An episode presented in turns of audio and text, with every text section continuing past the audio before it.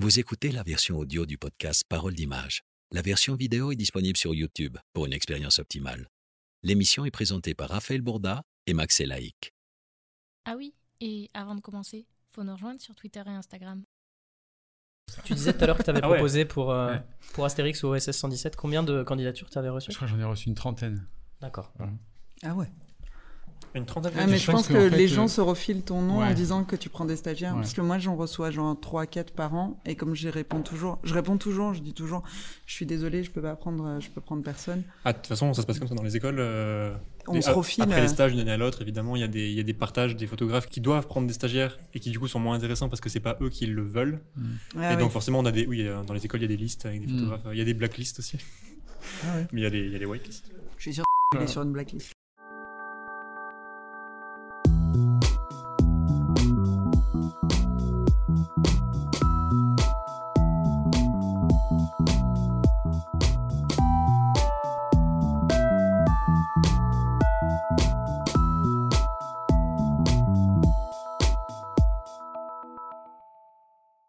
Bienvenue à vous. Bienvenue à toi, Max, mon acolyte euh, charismatique, vif et pertinent, C'est moi. qui apporte en fait moi. final ce que moi je peux pas apporter à cette émission. C'est tout à fait moi. Je suis là que pour ça, pour être charismatique. ouais.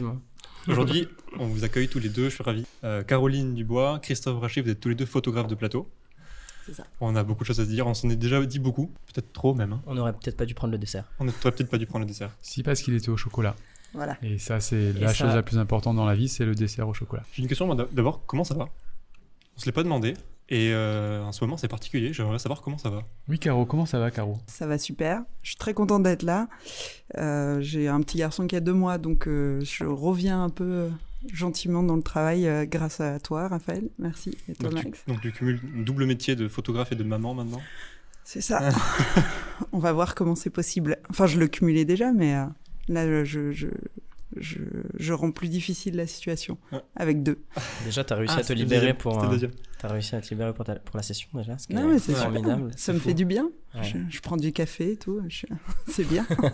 On n'a pas l'impression que t'es fatigué en plus, on a l'impression que t'es Si, super en forme. C'est vrai, c'est vrai que je, je, je- je- j'ai comparé mes cernes, Mais je, l'avoue. T'es- en fait, plus. t'es la plus en forme d'entre nous, je crois. C'est Comme quoi, avoir des enfants, c'est compliqué. Hein c'est mignon. On va parler de plein de trucs, euh, de votre métier, Mhm. on va parler de, de la vie, on va parler de la photographie. Euh, moi, il y a quelque chose qui m'a qui m'a amusé, en plus de votre, de votre point commun, finalement vous avez la même activité. Euh, toi, Christophe, tu as fait, t'as fait des études de sport, tu as fait STAPS, Mhm.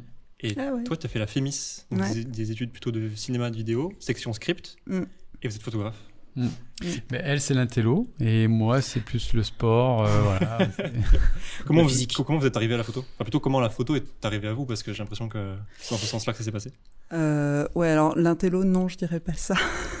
non, moi je suis arrivée à la FEMIS parce que parce que c'est une école publique et que je voulais absolument travailler dans le cinéma pour le coup. Et j'avais regardé euh, le- la proportion de gens reçus dans l'école en fonction des différentes catégories euh, présentes dans cette école. Et script et son sont les deux seuls où il y a à peu près 60% de réussite entre le premier tour et, et l'acceptation. Son, il fallait des, des, des compétences déjà. Il fallait être bon élève. Script, il fallait juste avoir un peu de jugeote. Et euh, enfin, pardon, mais enfin, j'avais pas besoin de connaître plein de choses et j'ai eu la chance d'être prise et c'était super. Mais par contre, je me suis vite rendu compte que être sur les tournages tous les jours, c'était compliqué. Tu as, fait la transition Ouais, Ou j'ai eu la chance d'avoir un, lors d'un court métrage un réalisateur qui m'a dit, euh, comme beaucoup de réalisateurs euh, le diront à beaucoup de scripts, euh, qu'il n'avait besoin de personne pour l'aider. Et du coup, que j'étais bien gentille et que je pouvais prendre des photos, euh, c'était tout aussi bien que d'être script. Sympa. Ouais, Ouais, c'est plutôt une, ouais, c'est une bonne ambiance. mais du coup, moi, je me suis régalée, j'ai pris des Donc, photos. C'était euh, malgré toi au début et en fait, tu as pris goût. euh, Ouais, incroyable. Donc j'ai pris goût, j'ai jamais fait d'études de photo, j'ai vraiment appris. Et ce qui est génial avec la section script, c'est qu'on touche vraiment à tout et que euh, ça te permet aussi de savoir où te placer sur un plateau. Ouais. Et franchement, en tant que photographe de plateau, T'en euh, as tiré des... Ah, c'est super intéressant. Ouais. T'en as tiré t'as- des trucs au final. euh, bah en fait c'est la base. C'est-à-dire que t'as pas besoin de savoir euh, éclairer un comédien, t'as pas besoin de savoir le mettre en scène, tout est fait par d'autres personnes. Le seul truc qu'on te demande en tant que photographe de plateau, c'est de pas trop faire chier l'équipe. La discrétion. La discrétion, c'est ça. Savoir où se placer, ne pas gêner quelqu'un, euh, savoir quand demander une photo au premier assistant réalisateur euh, ou réalisatrice et, et voilà, savoir quoi demander à quel moment. Et ça, le métier de la formation de script est super pour ça. Et toi, Christophe, comment t'es passé de, de STAPS? Alors, si je vais, je vais vraiment avoir la tête d'un journaliste, mais il me semble que c'était en plongée. Tu fais, t'as- tu fais de la Euh, plongée? j'ai fait, alors moi j'ai fait effectivement, j'ai pas eu cette chance d'être immergé un peu comme Caro et effectivement à voir un peu un plateau de cinéma, puisque quand j'ai voulu faire du cinéma quand j'étais jeune, mais j'étais pas dans une famille où c'était très ouvert sur ça. Donc il a- fallu que je me débrouille parce que je savais faire de mieux, et c'était effectivement le sport. J'ai toujours fait beaucoup de sport, et notamment du surf et de la plongée. Donc j'ai fait STAPS à Bordeaux, Ouais. et euh, en section surf et plongée. euh, jusqu'à la maîtrise. Et je me suis spécialisé dans le handicap et le sport. Donc euh, j'ai j'ai vu toutes les pathologies de handicap possibles, comment les adapter pédagogiquement à certains sports, dont la plongée et dont le surf. Ça m'a passionné, j'ai adoré ça et j'ai découvert la photo au même moment. C'est-à-dire que euh, sur un voyage en mer Rouge en Égypte, euh, je pars pour encadrer des étudiants parce que j'étais déjà prof de plongée et on me prête un argentique puisque j'ai donc euh, 44 ans, donc c'était il y a 24 ans. Vous imaginez bien qu'il y a 24 ans, il n'y avait pas des photos euh, hybrides. Ouais. Donc c'était en argentique et, euh, et ça m'a tout de suite plu, j'ai tout de suite aimé et, euh, et j'ai commencé mes premiers pas en photographie comme ça. Donc loin du cinéma, mais avec toujours une idée de ce cinéma que j'adorais puisque moi j'ai été bercé quand j'étais jeune par un film qui m'a profondément marqué qui s'appelle Le Grand Bleu et qui était déjà dans le sport que je pratiquais, la plongée, Ah oui, mais surtout qui m'a vachement éveillé à, à l'acting et j'ai eu une envie d'être acteur quand j'étais 14-15 ans. Donc j'ai fait du théâtre. Euh, en plus à l'époque j'étais bègue. Donc le théâtre m'a aussi un peu aidé par rapport à ça, à parler un petit peu plus correctement. Et euh, voilà, j'ai mis ça de côté pendant une dizaine d'années. Je suis parti vivre en Martinique après mes études pendant 10 ans, Où t'as fait de la plongée? Où j'ai fait donc euh, j'enseignais la plongée et le surf. J'ai monté ma petite structure de plongée euh, là-bas en Martinique. Et au bout de 10 ans, euh, c'était passionnant. J'adore la Martinique. Je suis toujours amoureux de cette île et des gens qui habitent ce- cette île-là. J'ai quand même eu envie de partir et de tenter ma chance grâce à un ami à moi qui travaillait dans le cinéma à l'époque en Martinique et un copain surfeur, Yann Chaya, qui m'a proposé de me prêter son appartement rue Quincampoix de 70 mètres carrés. J'ai dit bien évidemment oui. Le bon filon, comme on dit. Euh, j'ai dit écoute euh, pourquoi pas. J'avais envie de tenter ma chance. Donc au départ c'était je partais pour un an. Je savais pas ce que je voulais faire dans le cinéma. J'avais envie de faire de la photo parce que je faisais de la photo depuis plus de 10 ans. Mais je photographiais plus des gens sous l'eau des requins. Je voyageais beaucoup à l'époque donc j'étais un- je suis un passionné de requins donc je suis allé un peu partout pour photographier des requins. Mais bon le cinéma je photographiais pas du tout ça quoi. Ah ouais. Donc, euh, mais j'avais aussi envie de jouer. J'avais aussi envie peut-être de réaliser je savais pas il m'avait dit sois tranquille je te prête l'appartement pendant un an et tu fais ce que tu veux j'ai fait une école d'acteur j'ai eu la chance d'être repéré par Dominique Besnéard. Je ne savais absolument pas qui était ce monsieur. Euh, J'ai dit, mais qui vous êtes? Vous faites quoi? Il me dit, ah, ben, celle-ci, on ne l'avait jamais fait. et euh, qui a proposé de m'aider. Il m'a fait passer un casting qui s'est très mal passé. Et euh, sur ce casting, vu que c'est lui qui produisait le film, c'est un, un film de Raphaël Jacoulot avant l'aube, il m'a proposé de faire les photos. Euh, enfin, il m'a dit Est-ce que tu voudrais le faire? J'ai dit ben, J'ai jamais fait, mais bon, je photographiais des requins avant. Ça doit pas être plus compliqué que Ça pas, photographier ça des pas requins. beaucoup plus mordre. Ça, franchement, ouais, ça- euh, ça mord sûrement beaucoup moins. voilà. Donc euh, il a pris la blague, il a dit ah, celle-ci on me l'avait jamais faite et euh, il m'a laissé ma chance. Mais par contre, moi je connaissais pas les plateaux de cinéma comme toi Ah. Caro euh, et je savais pas ce qu'il fallait que je fasse. Donc ça a été du feeling le plus total. Mais C'est finalement, vraiment, ce c'est vraiment sur le tard là. c'est- Voilà exactement. Et ce feeling, voilà, c'est vraiment plutôt bien fait parce que c'était Jean-Pierre Bacry et Vincent Rottier les deux acteurs principaux. Ils ont vachement aimé ma façon de travailler. Donc euh, cette chance que j'ai eue, je pense, c'est que euh, vu que je venais de la plongée sous-marine, je pense que je les ai abordés comme justement je photographie un requin, avec beaucoup de respect et avec beaucoup de calme et de douceur, qui je pense fait, font partie des choses qu'un photographe de plateau doit avoir Ah ouais. principalement. Et en sous l'eau, c'est pareil, il faut avoir ce respect-là, il faut avoir une approche très douce. Mhm. C'est pas euh, comme je, je peux voir certains photographes qui arrivent, qui en font des et qui Mhm. ont le plus gros appareil photo, qui a un truc très machiste. Non, je pense que c'est pas du tout ça la photo de plateau. Et donc mon attitude leur a plu euh, à ces deux acteurs et on, on parlait de moi à d'autres acteurs et ce qui fait qu'en mon premier film, au bout d'un an à Paris, ben, je faisais un deuxième film juste après, un long métrage. T'as eu de la chance de commencer là-dessus euh, quand même. euh. Ouais. C'est- C'est vachement. À euh, la fois, je pense que j'ai eu de la chance, mais à la fois, c'était à double tranchant. C'est-à-dire qu'il m'a laissé ma chance sans me dire ce qu'il fallait faire. Et ouais. Oui. Donc, C'était un Oui, Euh, t'aurais pu te, euh, te casser les dents direct. bah, en fait. direct et me dire bon, écoute, t'es mignon, tu vas retourner à la plongée, tu vas retourner en Il Martinique. n'y avait pas de brief, quoi. C'était un Voilà. premier. C'était le vrai, le, vrai grand bain, c'était celui-là en fait. Oui, exactement. Et puis, sachant qu'en plus, moi, à l'époque, je débarque de Martinique euh, depuis un peu moins d'un an. J'ai les cheveux longs, blonds, décolorés. Je suis style surfeur. Tout le monde se se fout de ma gueule. Euh, à Paris, euh, voilà quoi. Et même pour vous dire, à un moment, j'ai même coupé mes cheveux. Je disais même plus que j'étais surfeur parce que je me dis, mais en fait, ils me prennent tous pour un branleur. En gros, t'es surfeur, t'es branleur, tu fumes euh, des. Je dis, mais c'est quand même très caricatural cette histoire. Non, pas du tout. Je suis très sérieux. je fume pas. Donc, euh, donc voilà, donc j'ai été confronté à ça assez rapidement. Mais surtout, ce ce qui était dingue, c'est que de suite, je suis tombé en amour avec ce métier. C'est-à-dire que de suite, je me suis dit, waouh, c'est génial. Parce que je suis très indépendant, donc j'ai de compte à rendre à personne. Je fais ce que je veux. C'est pas une, son- une chanson, ça Je fais ce que je veux Euh, dans ma Harley Davidson. Voilà, c'est ça. je Mm. connais Petite référence. Voilà. Je sais pas si c'est ça. Et, euh, et, et du coup, euh, j'ai j'ai- j'ai tout de suite aimé ce métier. Et donc, en- comme Caro, totalement autodidacte, hein, bien évidemment. Et j'ai été plongé dans ce, dans ce métier euh, en un long métrage. Et c'est à la fois une chance, et à la fois j'ai su la saisir, je pense, et j'ai su amener une façon de travailler qui était peut-être différente des autres. Ah, mais c'est exactement ça. C'est-à-dire que ton truc d'être comme avec les requins, c'est c'est exactement pareil. Même, enfin, c'est être face à des, des animaux. Enfin, des animaux. C'est vraiment, on est en respect devant eux. Et on, on- c'est des personnes qu'on ne connaît pas et qu'on doit photographier de très près. C'est marrant parce que nous on pensait et on parlait de discrétion et en fait vous parlez de respect. C'est ça va C'est plus loin encore. C'est ouais. discrétion. Parce qu'évidemment, nous, euh, on fait des photos. Mhm. On n'a jamais photographié d'acteur. Et on, se de- on- on se- on peut se demander, je pense que les gens se demandent si euh, photographier un acteur qui a son image, Alors, qui peut avoir ses exigences, c'est finalement photographier, si c'est comme photographier Monsieur Madame Tout le Monde un samedi. euh, Alors moi, au départ, je détestais les comédiens. Quand, avec ma formation euh, et mes années d'école, j'ai j'ai détesté les comédiens. Je, je détestais le fait qu'ils gagnent beaucoup plus d'argent que les autres, euh, que tout leur soit donné, euh, qu'ils aient des conditions de travail extraordinaires. Les tout le inégalités temps. sur le plateau, te- Ouais, les inégalités sur le plateau me rendaient dingue. Et euh, je photographiais beaucoup euh, l'équipe technique. Et même au début de mon travail, je faisais ça. Et en fait, plus j'ai regardé les comédiens jouer à travers euh, mes, mes appareils photo, plus j'ai trouvé ce respect-là. Et aujourd'hui, je l'ai, et plus je l'ai, plus ça se passe bien avec eux.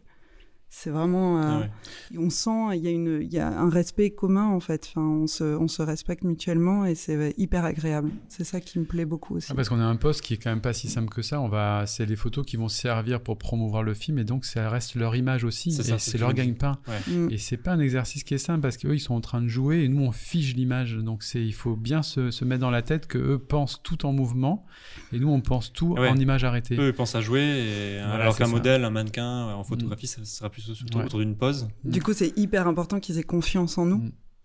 Et cette confiance-là, on l'a euh, petit à petit, ça se fait pas automatiquement. Ouais, quoi. Il faut l'instaurer. Et parfois, Ah ouais. est-ce que ça se tord pas? Ça, y a- ça marche, ça marche pas? Parfois, il y a des expériences très différentes. Moi, ça m'est arrivé une fois que ça marche pas et c'était une comédienne sur une journée. Mais sinon, euh, ok. c'est- ce que j'aime bien dans la photo que je fais, c'est sur des séries télé où on a vraiment le temps d'instaurer un, un rapport. Mm. Et euh, par exemple, sur une série que j'ai fait euh, cet été, premier jour, euh, avec euh, c'était Laurence Arnay qui jouait et, euh, et j'ai senti que chaque fois que je levais mon appareil photo, Elle se crispait. elle se, elle se crispait et enfin pas elle se crispait, mais elle détournait le regard où, euh, où je sentais que je la gênais. On se connaissait pas et je me suis dit c'est pas grave. Donc j'ai laissé passer des scènes sans, sans monter mon appareil photo et donc ça c'était, on a commencé la journée à 8 heures le matin et à 4 heures de l'après-midi elle est venue me voir en me demandant si j'avais ce qu'il me fallait pour la journée parce qu'elle avait bien vu que je n'avais pas relevé vraiment mon ouais. appareil photo sur elle. Et je lui ai dit, ben écoute, tu sais, c'est le premier jour, on se connaît pas, on va, enfin, je, je préfère, enfin, on prend le temps de, de, de s'habituer l'une à l'autre. Euh, Elle m'a dit ok. Et après, en deux heures, elle m'a donné beaucoup plus que ce que j'aurais eu en une journée si Ah, j'avais Parce pas. qu'elle a senti que tu avais ce respect. En tout cas, tu avais. Je pense qu'elle l'a senti et après sur toute la série ça a été super. Enfin ça a été une alliée extraordinaire. Elle, elle a- enfin et, et surtout il suffit qu'il y en ait un comédien qui ait confiance en toi Ouais. pour que les autres le sentent Mm. et se disent ok s'il a confiance ou si elle a confiance c'est que cette personne euh, est digne de confiance quoi. Ils veulent voir les images en général, les gens que vous photographiez? Ou euh, vous, avez, vous êtes totalement libre Déjà, est-ce que Ça sur un plateau, vous dépend. êtes libre? Ah ouais. Moi je me considère comme libre.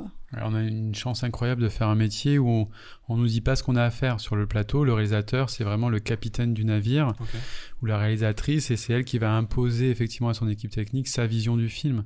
Euh, moi, c'est extrêmement rare où on me dit ce que j'ai à faire. Ça, ça arrivait quelques fois où un metteur en scène me demande une photo en particulier. Ça, ça, ça m'est arrivé, mais c'est quand même extrêmement rare.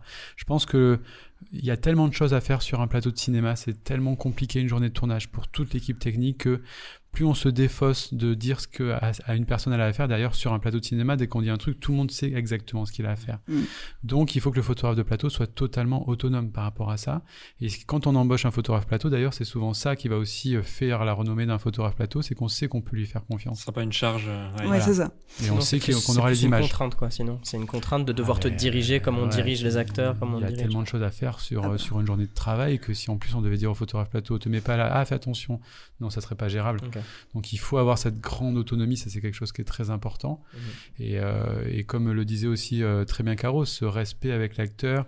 Moi je sais qu'au début de ma carrière, j'étais hyper timide. Euh, et j'avais tendance à pas aller assez parler aux acteurs. Maintenant, j'ai j'ai tendance à beaucoup plus aller vers eux. J'ai aussi changé ma façon de travailler, c'est-à-dire que je leur envoie les photos sur le plateau par SMS ou par euh, AirDrop Ah ouais. euh, avec cette nouvelle technologie que je trouve assez intéressante. Des fois, pour pas leur demander leur numéro de téléphone. Euh, mais certains après, quand on travaille depuis un petit moment, on commence à se connaître après.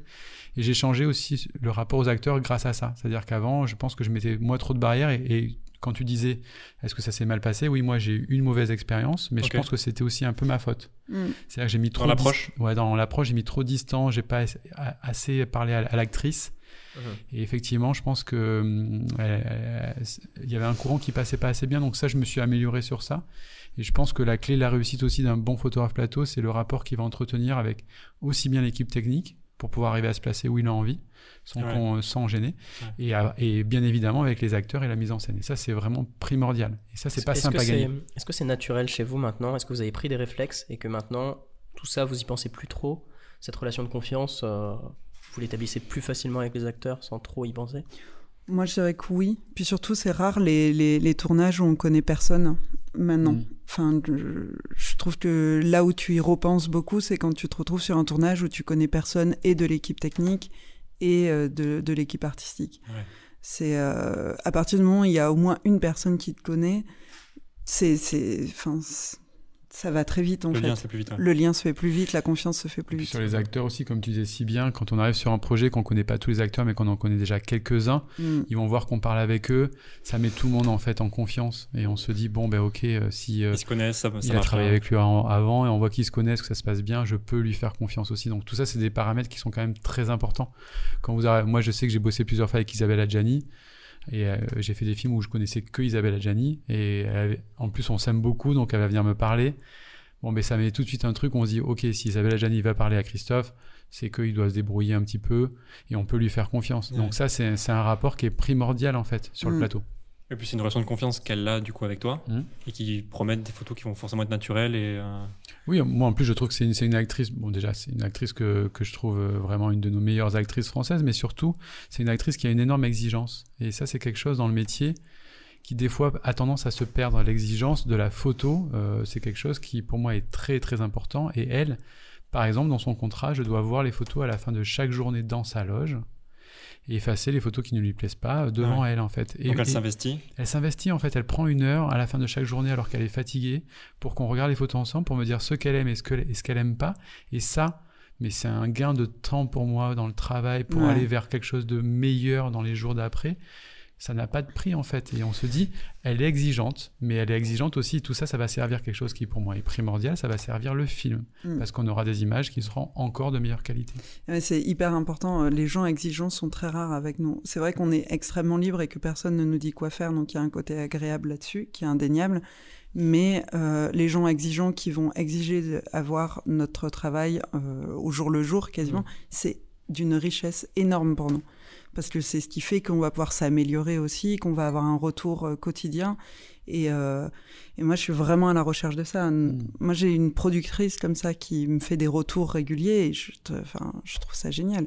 Et Parce qu'avant aussi, dans le système euh, de processus de validation des photos, en fait, on envoyait les photos et on avait souvent des retours 4, 5, 6 mois après, en fait, parce qu'ils n'avaient ils avaient pas le temps.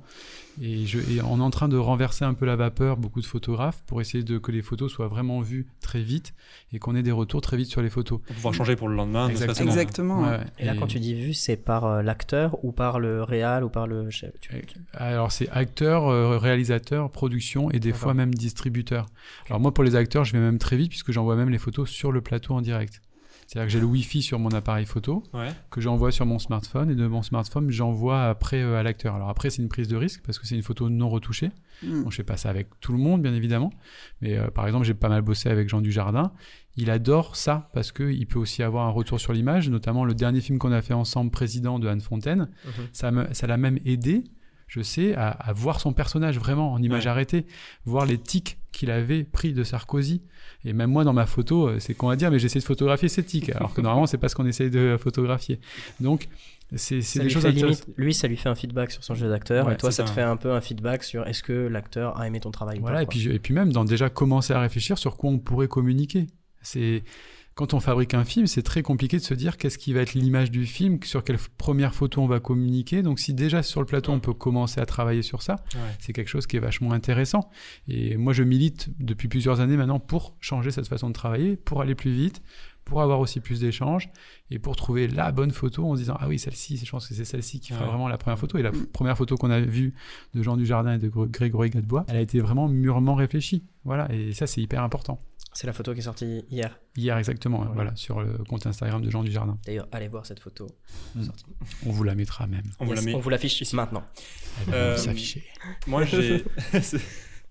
Puis elle peut, elle, peut, elle peut se déplacer si on a envie. Ah, mais- ah, non, c'est ah, ça. à gauche, ce sera à sur- droite, sur mon à droite, au milieu. Attention le milieu, vous la voyez, le milieu, là, à droite, à gauche, et là, elle va en haut. Ah, Tu fais bien, je crois que t'es youtubeur, Christophe. Ah ouais, c'est- Tu veux nous en parler Je- Je vais arrêter la photo, je pense que je vais me lancer une chaîne YouTube. Cette séquence sera peut-être montée pour la santé mentale du monteur. Exactement.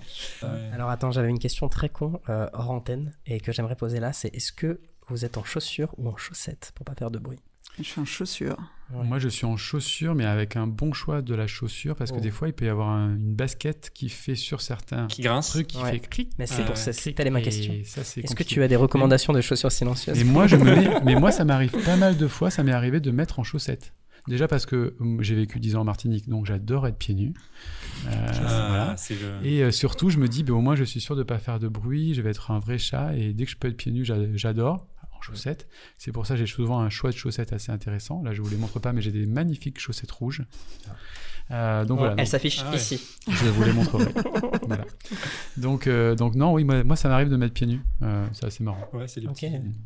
J'ai bougé un tout petit peu le. Oui, parce qu'on le voit là, rien qu'avec nos micros, que c'est vrai que ça peut être très sensible. Je Ouais. pense qu'avec des perches, c'est encore, Ah, encore pire. euh, Donc, euh, Clairement. Ouais, non. le pire, c'est vraiment le kawé.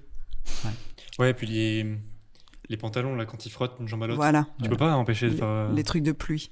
voilà. Et moi, quand je vais acheter un kawaii, d'ailleurs, c'est assez marrant parce que je- quand je vais acheter un kawaii, Ah, tu le premier truc que je regarde, ben oui, Je réfléchis sur le Et quand bruit il y a un vendeur, je, je, je fais ça, il me dit Mais qu'est-ce que vous faites je fais, Mais il fait, il fait beaucoup de bruit, votre, euh, votre manteau. Bah oui, je sais pas. Non, alors je vais vous expliquer pourquoi. Est-ce que vous avez un manteau? Alors j'explique ce que je recherche. Et là, il me dit Ah oui, effectivement, c'est quand même un peu compliqué. Donc là, euh, récemment, j'ai réussi à trouver un truc euh, très chaud euh, qui fait pas trop de bruit. Donc je vais le tester sur, euh, sur le prochain il film. faudrait qu'ils développent une marque de vêtements silencieuses. Pour Ou alors qu'on ne travaille pas quand il fait froid. Moi, j'ai Oui. décidé, hein, je travaille pas quand il fait froid, je travaille pas quand il pleut. Mm. Voilà. Je En travaille pas en Ouais, intérieur faut nuit aller, aussi. faut aller, faut aller, euh, Mais d'ailleurs, t- super projet en Guadeloupe euh, l'année dernière, ou Ah il y a bon? deux ans. Ah ouais. Ça, c'était trop bien. C'est pour ça que je faisais ce métier, moi. C'était pour voyager. C'était pour la Guadeloupe. C'était pour la Guadeloupe. Et c'est pas toi qui as fait les photos du coup de enquête criminelle pour euh, qui est passé il y a pas longtemps sur France Télévisions, qui était tourné en Martinique? Non, non, Je on m'a pas appelé. Il faut m'appeler pour les projets en Martinique et en Guadeloupe. Ah, mince. Si vous avez des projets en Si Martinique vous- ou en Guadeloupe. Moi, j'ai dit, euh, j'ai dit à des copains que je recevais deux photographes de plateau aujourd'hui. Et euh, j'ai été surpris de la réaction. En fait, vous avez un métier qui n'est pas forcément connu ou dont on ne connaît pas forcément l'essence. Ouais, on sait pas ce qu'on fait. Et euh, du coup, c'est quoi un photographe de plateau au Un- final? Un touriste. Un touriste? Je me considère comme Ça touriste. Ça me va comme Ouais, hein, J'adore, mon travail, mais j'ai vraiment l'impression d'être touriste d'un projet. Est-ce que tu t'éclates? Je m'éclate. Je lis un scénario, je réfléchis, euh, je- j'essaie de, réfléchir à quelle, va être la communication visuelle du film. J'adore regarder un plan de travail, me dire tiens tel jour ça va être euh, ça va être super intéressant. Là ce décor, euh, je pense qu'il est génial. Cette séquence, ça peut être super. Et j'arrive sur le plateau, tout le monde est affairé à faire du, boulot. Ils sont, ils sont là à 15 heures par jour. Moi, j'arrive 20 minutes avant le PAT, euh, je repars. euh, Le quand PAT, je- le PAT, Caro c'est quoi le PAT Alors le PAT c'est le prêt à tourner, c'est quand on commence la journée, mais la plupart des gens sont là depuis au moins une heure et demie, deux heures avant. Donc euh, déjà c'est quand même super agréable de pas de pas D'arriver et que ce soit, soit prêt. C'est prêt, quoi. ouais la lumière est prête, les comédiens sont prêts, c'est génial. J'ai l'impression que tout a été préparé pour moi. J'ai qu'à sortir mon appareil photo et voir des gens beaux, bien maquillés, euh, des beaux décors. euh, C'est vrai, ça, quand on est arrivé, on devrait dire c'est bon, c'est prêt, bon. on peut y aller. Est-ce Ah, que, est-ce que les gens te disent bonjour quand même? Parce que du coup, ils sont prêts à tourner. Donc, euh, Alors euh, ouais, moi j'essaie de pas dire bonjour trop, justement, parce que j'ai honte de dire bonjour deux heures après que tout le monde soit arrivé. je fais bah si, j'étais là, j'étais dans le bureau de prod. Si, si, j'étais là, J'étais là, j'étais non, c'est bien. C'est un boulot. sentiment, euh, ça c'est un sentiment que j'ai exactement pareil comme Caro, où je culpabilise des fois d'arriver vraiment au dernier moment. Et en plus, alors ce qu'il y a de bien avec le Covid, c'est que vu que maintenant, parce que dans le cinéma, on se fait la bise, machin Ouais. et tout, là ce qui est bien avec le Covid, c'est que maintenant plus personne, donc il y a une distanciation. Donc moi, je vais, je vais, je vais kiffer, je pense, le fait d'arriver au dernier moment, parce que de toute façon, on respecte ce truc. Salut euh, de loin comme ça Mm. machin. Donc moi ça va un peu m'arranger. Mais c'est vrai que des fois on se dit euh, bon là j'arrive un petit peu tard et tout. Mais d'un autre côté on n'a rien à faire avant donc euh, bon euh, Ah, moi je Parce que vous faites- déteste quand euh, les techniciens me font la bise euh, alors qu'on est à 5 minutes du PAT Ah oui. et je déteste ce Mm. sentiment. J'ai l'impression que tout le monde me regarde. Je fais non, non, mais Mm. c'est bon, je, je vais aller me mettre dans un petit coin là-bas. Et moi d'ailleurs, je sais que, pareil, moi j'avais tendance à pas faire la bise quand j'arrivais sur le plateau, à être justement le plus discret. Moi, moins on me voit et mieux je me Mm. porte en fait. Il y en avait toujours qui disaient Ah, Christophe, machin et tout. Et, euh, et c'est vrai que du coup, il y a un sentiment un peu, on arrive un peu au dernier moment, etc. Et ce truc-là de faire la bise et tout, à chaque fois, moi je me sentais aussi mal à l'aise. Ouais. Donc moi, le Covid va énormément euh, m'aider. Comme ça, voilà, c'est un petit bonjour tout simple, mais, euh, mais comme ça, on dérange pas tout le monde. Et ça, ça va être, ça va être plutôt bien pour moi en tout cas. moi j'ai une question là-dessus. Justement, vous faites aussi du backstage. Vous Mm. prenez aussi des photos donc euh, des techniciens, de. C'est ce que j'ai demandé moi par rapport au, justement vous parlez du à- du moment où c'est prêt à tourner Mhm. ça veut dire que vous arrivez à ce moment-là il n'y a pas du tout vous faites pas vous travaillez pas en amont sur euh, tout ce qui est making of comme tu disais sur euh, le, le boulot des, Bon, des a derrière c'est pas du tout votre métier finalement ou c'est comment ça se En passe? fait, on va l'avoir tout le long de la journée, Ouais. le, le- le making. of. C'est-à-dire que tout le long de la journée, on va changer les plans, on va installer des travelling, on va faire plein de choses dans la journée. Donc toutes ces photos-là backstage, on les aura dans la journée. Donc c'est pas l'heure de prépa ou la Mhm. heure et demie de prépa qu'on a pour le premier plan, la première séquence, Qui est intéressant. tout va se jouer forcément. Sachant qu'il y a plus de choses installées déjà. donc ça- Voilà. euh, Et puis bon. le backstage qui est utilisé, c'est quand les comédiens sont dans la photo. Ah ouais. Donc euh, les comédiens sont dans la photo à partir du- de 15 minutes avant le PAT quand ils viennent pour faire une mise en place et une répétition et après on tourne. Avant, euh, tant que les comédiens sont pas sur le plateau, en fait, euh, ça ne sert à rien qu'on Mm. soit là. Enfin, moi je le vois comme ça. Ouais, bah oui. Et pour la fin de tournage, comment ça se passe? C'est pareil, on part avant. Yes, c'est ce que je voulais entendre. Bah oui, parce que sinon les gens qui, qui arrivent dès le début vont se rendre compte qu'il y a des gens qui n'étaient pas là au début donc s'ils partent avant ils se sont Ouais. jamais grillés quoi Ouais, je suis d'accord. Après, on, on fait ce qu'on veut, on peut partir quand on en a envie. On n'a personne qui nous pointe, euh, voilà, on n'a pas d'obligation. Après, on fait comme on en a envie, ça dépend de la séquence qu'on est venu photographier. Après, on n'est pas Mais, payé les euh, heures sup et quand il y a des heures sup et qu'on n'a pas ce qu'il faut, on reste. euh, Ouais. D'où l'importance c'est- d'arriver au moment où c'était le plus intéressant euh. Exactement. Mm. Et donc ça, c'est pour ça que c'est super, justement, avec mes études de script, d'avoir, de savoir lire un, un scénario, un plan de travail, une, une feuille euh, De service. de service, merci, une feuille de service, parce qu'on sait à quel moment euh, ce sera le plus opportun pour nous, euh, à quel moment on aura de la place aussi. Ouais. Et, euh, Et toi, tu travailles comme ça aussi, Christophe, ou tu fais différemment Genre, Non, tu moi, lis je la feuille de service aussi Ah ouais, La- moi je, ouais, je, je lis tout, euh, ce que je faisais pas forcément bien au début de ma carrière d'ailleurs. Non, maintenant je passe beaucoup de temps là par exemple sur euh, les deux films où je suis en préparation, donc Astérix et Obélix et le prochain film de Laurent Tirard. J'ai passé beaucoup de temps sur le scénario, beaucoup de temps sur le plan de travail pour essayer de bien choisir. Alors sur Astérix et Obélix c'est plus facile parce que je vais avoir beaucoup de jours, je vais avoir 30 jours en tout, mais sur le film de Laurent Tirard où je vais avoir que 6 ou 7 jours, euh, il faut, pas, se tromper. Ah ouais. Il faut pas se tromper en fait. En fait, on a tellement peu de jours qu'il faut pas se tromper. Et que comme la plupart des gens n'ont pas grand chose, enfin, on n'est pas, comme on n'est pas embauché pas bien par, parler dans le micro euh, Ah, pardon. Comme on n'est pas embauché par les bonnes personnes, à mon sens, euh, ça en revient de notre responsabilité de choisir les bons jours aussi. On en a parlé un petit peu, ça veut dire quoi exactement être, euh, être embauché par les bonnes personnes? C'est pourquoi, c'est- pourquoi c'est pas le cas? Je te laisse euh, l'expliquer. Hop, En- la petite esquive. Non, mais en fait, ce qui se passe dans notre métier, c'est que hum, ce qui, est, ce, qui est hyper important, ce qui est très difficile quand on fait un film, c'est toujours très compliqué d'imaginer comment est-ce qu'on va le promouvoir. Et les gens qui produisent du cinéma sont pas forcément des gens qui sont euh, là, qui ils sont là pour produire un film, mais ils se posent pas forcément la bonne question de comment est-ce qu'ils vont le vendre ce film. Mm. Et, et ça, il y a très peu de gens qui l'ont en fait dans le métier. Ça serait le rôle du distributeur essentiellement, puisque c'est lui qui va distribuer le film. Donc on devrait avoir plus de liens avec le distributeur. Sauf que la plupart du temps, le distributeur est assez inexistant. Alors moi maintenant, j'ai changé quand même pas mal de façon de faire, notamment dès le début du film, je sollicite le distributeur et je pose une question essentielle, est-ce que vous avez une idée pour l'affiche Mm. Donc ça les met un peu, Ça les le à- dans le caca, mais ça les met un peu devant leur responsabilité, de leur dire c'est votre film, parce que pour moi, résumer un film en une image, c'est un exercice extrêmement compliqué, et c'est aussi pour ça qu'on a autant d'affiches aussi mauvaises. Mm. Et moi-même, j'ai fait des affiches de films que je trouve extrêmement mauvaises. Euh, C'est quoi une image de film, enfin une affiche de film mauvaise? Pour moi, alors, dans les films que j'ai fait, Embrasse-moi, qui est un film d'Océane Rosemary, euh, l'affiche du film était vraiment pas bonne. Euh, C'est-à-dire que. L'affiche du film qui est celle-ci. Donc l'affiche du film que vous voyez maintenant. Voilà. Cette affiche de film, elle est pas bonne. Pourquoi? Parce que je vais expliquer ça en, en très peu de mots. On m'a dit sur ce film-là, c'est un film sur des lesbiennes. On veut pas faire peur non plus aux gens, donc on veut pas les deux actrices principales qui s'embrassent. On veut qu'elles se rapprochent. Mais bon, à l'époque déjà, le titre du film, c'était Embrasse-moi. Moi, j'avais su- suggéré, j'avais dit, je pense qu'avec un titre Embrasse-moi sur deux femmes qui se rapprochent, les gens sont pas complètement idiots et devraient peut-être comprendre qu'elles vont se pécho à. Bref. Un titre de film, ça peut changer. Des fois, on commence un projet, il change, le titre change au fur et à mesure, et c'est plus du tout le même Ah titre. ouais. Donc, je, je m'étais dit peut-être que le titre changera. Peut-être qu'il y aura un peu de subtilité par la suite. Un petit euh, peu de subtilité euh, ne, ne fait pas de mal. Donc je fais euh, cette photo que moi je juge intéressante sur un endroit où on tourne un jour sur l'île Saint-Louis. Au bout de l'île Saint-Louis, il y a un petit banc très sympathique au bout de, de, de l'île Saint-Louis avec les arbres et la Seine derrière et les ponts. Il y a une séquence où les actrices sont à côté, je les mets sur le banc, elles se rapprochent, assises sur le banc et voilà, et ça fait un- une image plutôt assez sympa. Donc ça, c'était une séquence du film. C'était une séquence du euh, film. Alors après, moi, je les ai fait un peu poser, mais en tout cas, c'était une séquence qui était sur le film. Et moi, je l'avais repéré pour cette affiche-là, justement. Et, euh, et donc, euh, ils, ont, ils ont ma photo. Après, j'aurais pas dit que c'était forcément l'affiche, mais en tout cas, ça, la photo. Euh, voilà. Donc, euh, il faut imaginer derrière la scène un banc. Je vois déjà le problème. Je vois déjà Voilà. le problème. Et donc, ben, ils ont pris cette image-là, ils l'ont Ouais. Ah bien ouais. évidemment détourée. Bien évidemment, ils ont mis un fond jaune. Pourquoi un fond jaune?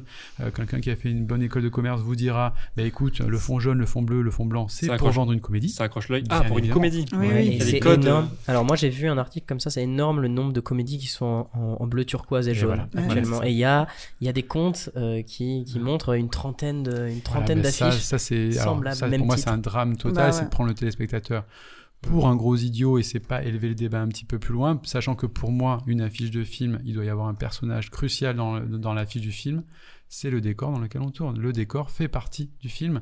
Et pour moi, il y a beaucoup de films où le décor joue un rôle capital. C'est une comédie Ouais, c'est romantique euh, qui se tourne à Paris. Pourquoi avoir enlevé la scène? Pourquoi avoir enlevé le côté un peu bucolique? Mm. Si on prend les affiches euh, de, de- de plein de films, comme par exemple Shutter Island, bah, ils ont mis l'île. Pourquoi ils ont mis l'île? Parce que c'est là où se passe vraiment euh, la scène.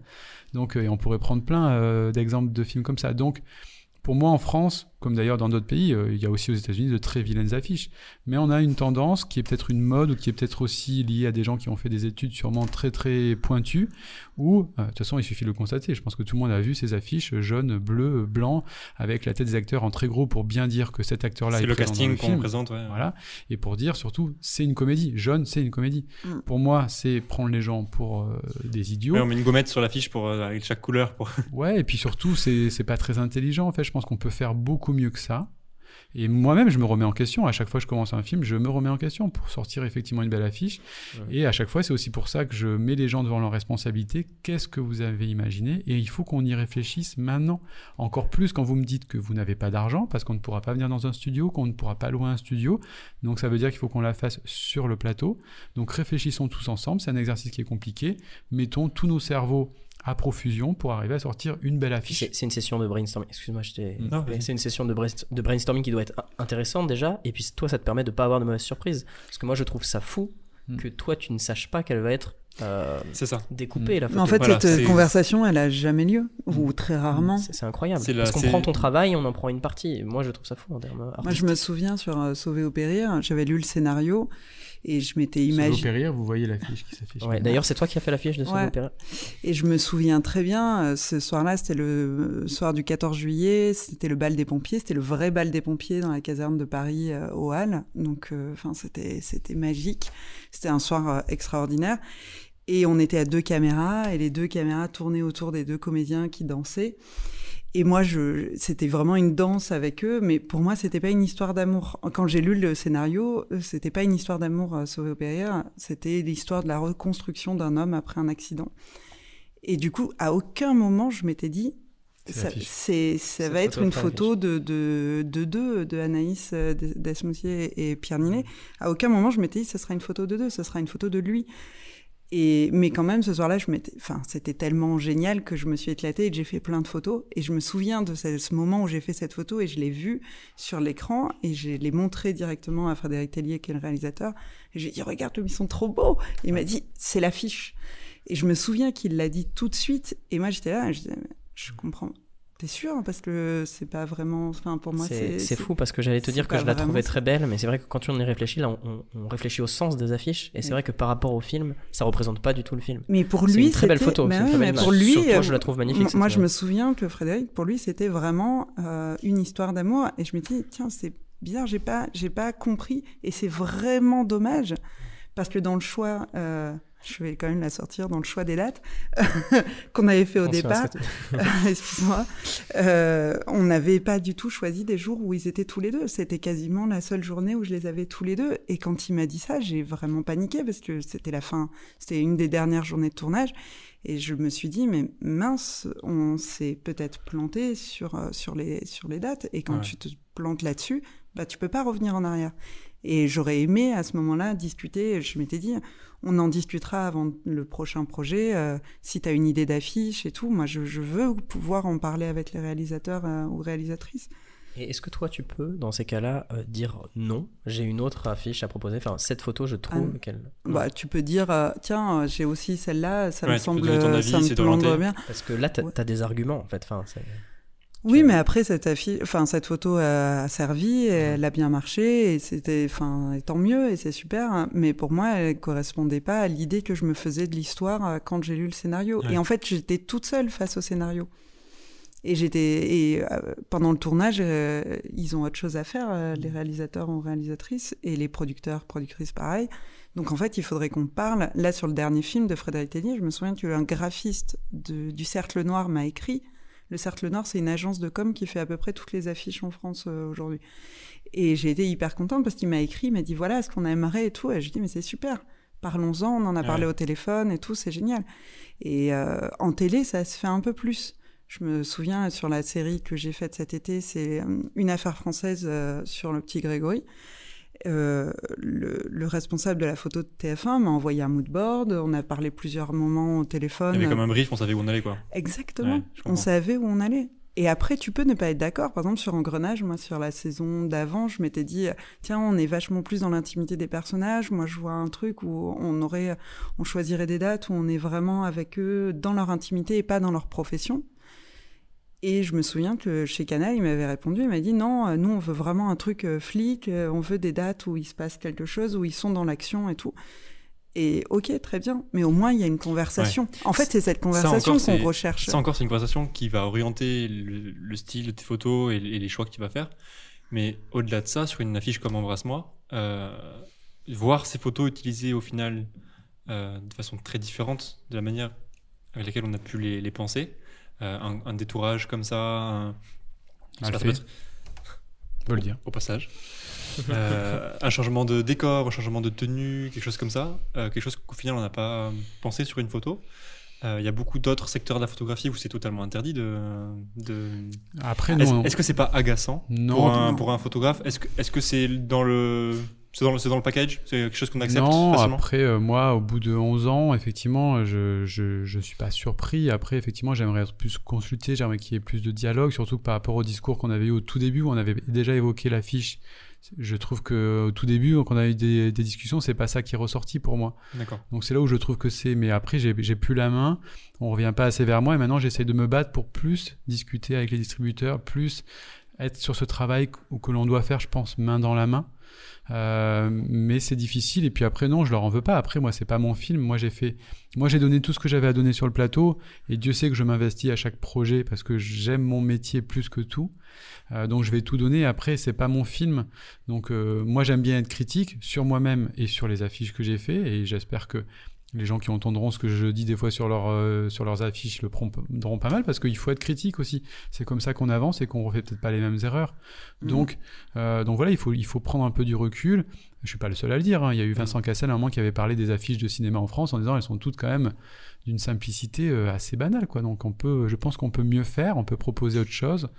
Euh, voilà. Et- c'est ça, vous avez des choses à proposer. Ouais, on a Euh, des c'est choses à c'est presque, de la c'est presque de la direction artistique. Oui, mais il avez- devrait y avoir un directeur artistique. Il n'y a pas euh, d'idée. simple technicien là-dessus parce que vous proposez euh, des affiches, donc. Ah, il devrait y avoir ça, il devrait y avoir plus de moyens. Là, je pense que, on y reviendra après, mais je pense que de toute façon, la photographie, pour l'instant, il y a peu de moyens. Clairement, on va pas se mentir. Le métier de photographe de plateau, c'est la dernière roue du carrosse. On en met si éventuellement il reste 5-6 000 euros. Mais voilà, quoi, on, sait très bien où on en est. Depuis quelques années, notre métier vit quand même une certaine précarité pour le cinéma, un peu moins pour la télé. Mais en tout cas, pour le cinéma, c'est moi, je le vois, j'ai la chance d'avoir quand même du travail. Mais euh, j'ai beaucoup de gens qui, qui galèrent autour de moi. Donc, pourquoi? Parce qu'avant, un photographe plateau faisait tout le film il y a 25 ans. Tous les jours, il était là. Euh, il y a 10 ans, il était là la moitié du temps, voire les trois quarts du temps. Et là, depuis quelques années, ben, il est là euh, sur 40 jours de tournage. Il va être là 6 jours. Mm. Et on vous demande la même exigence en 6 jours que quand vous étiez là 40 jours. Donc, euh, il faut pas être. euh, on comprend vite la problématique de notre métier. On est obligé de faire plusieurs films en même temps. C'est une- en fait, ce qui est important aussi euh, euh, de dire aux gens qui nous regardent, c'est que la précarité, elle peut arriver très vite en fait. Et dans ce métier-là, moi, ce que j'ai essayé de dire ces derniers temps à des producteurs et à des personnes responsables dans le milieu, c'est de dire faisons attention à ce qu'on fait. Je veux bien entendre qu'il n'y ait plus d'argent, mais moi, c'est pas mon, pas mon métier d'aller chercher l'argent. Donc, c'est à vous d'aller chercher l'argent et de convaincre les gens que les photos c'est essentiel, sachant qu'on vit quand même dans un monde où je pense que l'image est un petit peu importante. Il suffit d'aller dans la rue pour voir le nombre de gens qui sont vissés sur leur téléphone portable. Donc je pense que ce métier-là, au contraire, on essaie de nous faire croire qu'il y a de moins en moins d'argent pour qu'ils vivent. Je pense que ça devrait être l'inverse. C'est-à-dire que ce métier-là, on devrait voir de plus en plus de photographes plateau parce que je pense que le nerf de la nerf, ça va être la communication. On voit le nombre de films qui sortent par semaine. C'est entre 10 et 15 films qui sortent par semaine. Ah, je Donc me comment- pas compte du tout. Comment exister c'est- c'est énorme. Ouais, énorme en fait. Donc comment exister là-dedans si ce n'est par des communications qui vont être de plus en plus, je pense, euh, longues, où je pense qu'il faut bien choisir les photos. Quand je vois que sur certains films, on me garde que 15 photos, j'ai envie de leur dire, mais comment est-ce que vous tenez pendant deux mois avec 15 photos sur Parce Instagram Pour... Vous allez en poster une toutes les deux semaines Ah ouais. Non, voyons, c'est pas sérieux. Combien vous, vous, vous shootez beaucoup sur un plateau? Vous avez une idée euh, Moi j'aime bien poser cette question parce qu'il y a beaucoup de gens qui shootent Moi, je très shoot différemment. beaucoup. Moi, je shoot beaucoup. Euh, je fais en moyenne 1000 photos, entre 1000 et 1500 photos par jour, et j'en garde euh, entre 60 et 100 de plateau, et j'en garde entre 60 et 100 de backstage C'est par jour. énorme. Moi, énorme. Je, moi, je rends une soixantaine de photos euh, quand ça va. Quand c'est vraiment une super journée, qu'il y a plein de comédiens, je peux rendre jusqu'à 100, 100 photos. Backstage et on. Quand tu dis euh, rendre, c'est livré ou c'est- Livré, Et ouais. combien tu en prends à peu près pour avoir un ordre d'idée par rapport à ça? Moi, Parce j'en qu'il y a- prends moins, j'en prends 350, je pense. J'ai l'impression qu'il y a deux teams dans les Il y a vraiment. il y a vraiment, euh, Moi, je suis quelqu'un qui shoot beaucoup, je moi shoot aussi. énormément et je trie beaucoup. Moins qu'avant, mais. Et euh, Je connais des gens qui sont beaucoup plus efficaces, j'ai envie de dire. Et... Mais au final, je sais pas s'il y a un qui est... Je dis pas Je pense, qu'un est je pense que c'est comme les écrivains, il y en a qui ont besoin d'écrire au kilomètre. et En Non, fait, mais ça prend du temps aussi l'editing. Donc, tu, tu, tu vas à l'efficace. Moi, je vais, je, je ne shoote plus euh, pour euh, pour rien entre guillemets. Hmm. C'est un peu dur, mais euh, je, je vais vraiment vers les vers ce que je sais qui va rendre quelque chose. Puis surtout, par exemple. euh, je sais que j'ai vachement changé après avoir commencé à travailler avec une productrice, euh, je peux la nommer, c'est Sophie Réville, qui m'a dit, moi les photos, il me faut au minimum un des personnages principaux dessus. S'il y en a pas un des trois, euh, ça ne m'intéresse pas. Et le mieux, c'est qu'ils soient tous les trois. Et à partir de ce moment-là, j'ai aussi compris que beaucoup partaient, beaucoup de photos partent à la poubelle. On peut même pas s'en servir nous après. Et autant se, se focaliser sur l'essentiel et sur ce qui va vraiment être utilisé et les réussir plutôt que d'en faire 1000. Et euh, enfin, en tout cas, moi, je sais que si j'en fais 1000, je vais en rendre 300 et que ça va les rendre fous. euh, quand ils vont. Après, moi, sur, le- sur tout ce que je fais aussi, euh, ce qu'il faut voir, c'est que c'est c'est très intéressant ce que tu viens de dire sur garder l'essentiel. Effectivement, avoir tout le temps les personnages principaux, sauf que moi, je, je reparle des réseaux sociaux parce que pour moi, ça représente un peu l'avenir et la communication. Donc, je vais faire plus de photos, notamment des choses peut-être des fois très individuelles, même des gens qui ne sont que silhouettes, qui vont dire une phrase, Mm. euh, et je vais leur donner les photos. C'est-à-dire oui. que sur le Ah ouais. plateau, je leur donne les photos. C'est aussi pour ça que je fais moi aussi beaucoup plus de photos, c'est-à-dire que j'ai une tendance à donner des photos à beaucoup de gens. Alors ça peut énerver la production, sauf que je pense que euh, si on donne toutes ces photos-là, pu- puisque si- sinon elles ne servent à rien. Euh, Mm. clairement, ce que dit. Caro, c'est exactement ça. C'est des photos Non, qui ne mais je suis servent à rien. d'accord, mais, mais justement, Et la production doit, doit, doit péter un câble quand Ah elle oui, voit moi, ça. euh, moi, Parce qu'effectivement, j'ai vu des, des gens, des comédiens qui ont été silhouettes ou petits rôles dans des, dans des séries partager tes photos. Et je me suis dit, euh, Tain, c'est enfin, c'est bien, c'est ce que je faisais avant de faire Mm. toutes ces photos. Et effectivement, je ne les fais plus. Mais euh, il y a un côté où maintenant, on est aussi au service des, des comédiens et des comédiennes. Et, et on, on les aide pour leur communication personnelle. Et en fait, c'est vrai que pour un petit rôle, avoir une photo prise par un photographe de plateau ce jour-là, enfin du jour où ils étaient sur le plateau, c'est énorme pour leur communication. Ils en ont besoin. Donc en fait, on est aujourd'hui, il y a une nouvelle facette de notre de notre travail qui est, on est limite, euh, on fait de la, on fait de du contenu pour les pour pour ces gens-là, pour les Mhm. comédiennes et les comédiens. Directement, et vous n'êtes pas vraiment payé pour ça, enfin, on peut le dire. Mm, Mais euh, au final, ça vous retombe. Enfin, vous avez mais- peut-être des bonnes retombées derrière, puisque. Oui, après, moi, je, je, je sais que je suis euh, sur, un, sur un plateau. Effectivement, je, je vais, je vais me rajouter tout ce travail-là. Clairement, hein, c'est du travail que je me rajoute. J'en ai parfaitement conscience. Mais, mais je me dis, en fait, j'ai tellement envie que le film que je fais, c'est tellement dur de faire du, du cinéma et de financer un film que je me dis, j'ai tellement envie que ça marche que même le plus petit rôle. S'il poste sur Instagram, si pour peu qu'il ait ben, une, une communauté, et ben ça ira faire voir peut-être le film. Donc je me dis, et c'est en ça où j'essaye justement avec les productions de changer un petit peu ce métier, de dire il faut qu'on soit là plus souvent pour avoir plus de photos, pour avoir plus de gens qu'on va couvrir. Mais même des fois, je donne à des figurants, Mm. pour vous dire. Euh, donc, euh, donc voilà. Mais non, mais parce qu'il y a des figurants qui, qui- qui- certains figurants, c'est un métier à part. Ils Oui, font que ça. Et sûr, ouais. certains, je les vois sur plusieurs films. Et, euh, Donc certains, je commence même à les connaître. Donc je dis, ben, je vais te faire des photos, tu posteras, ça fera parler de la... un truc tout bête, 10%, euh, ça fait 4 saisons qu'on le fait. Il y a des gens que je vois en récurrent, ben, je leur fais des photos, même s'ils interviennent quasiment pas. Et ça va leur faire une actualité, ça va faire parler de la série.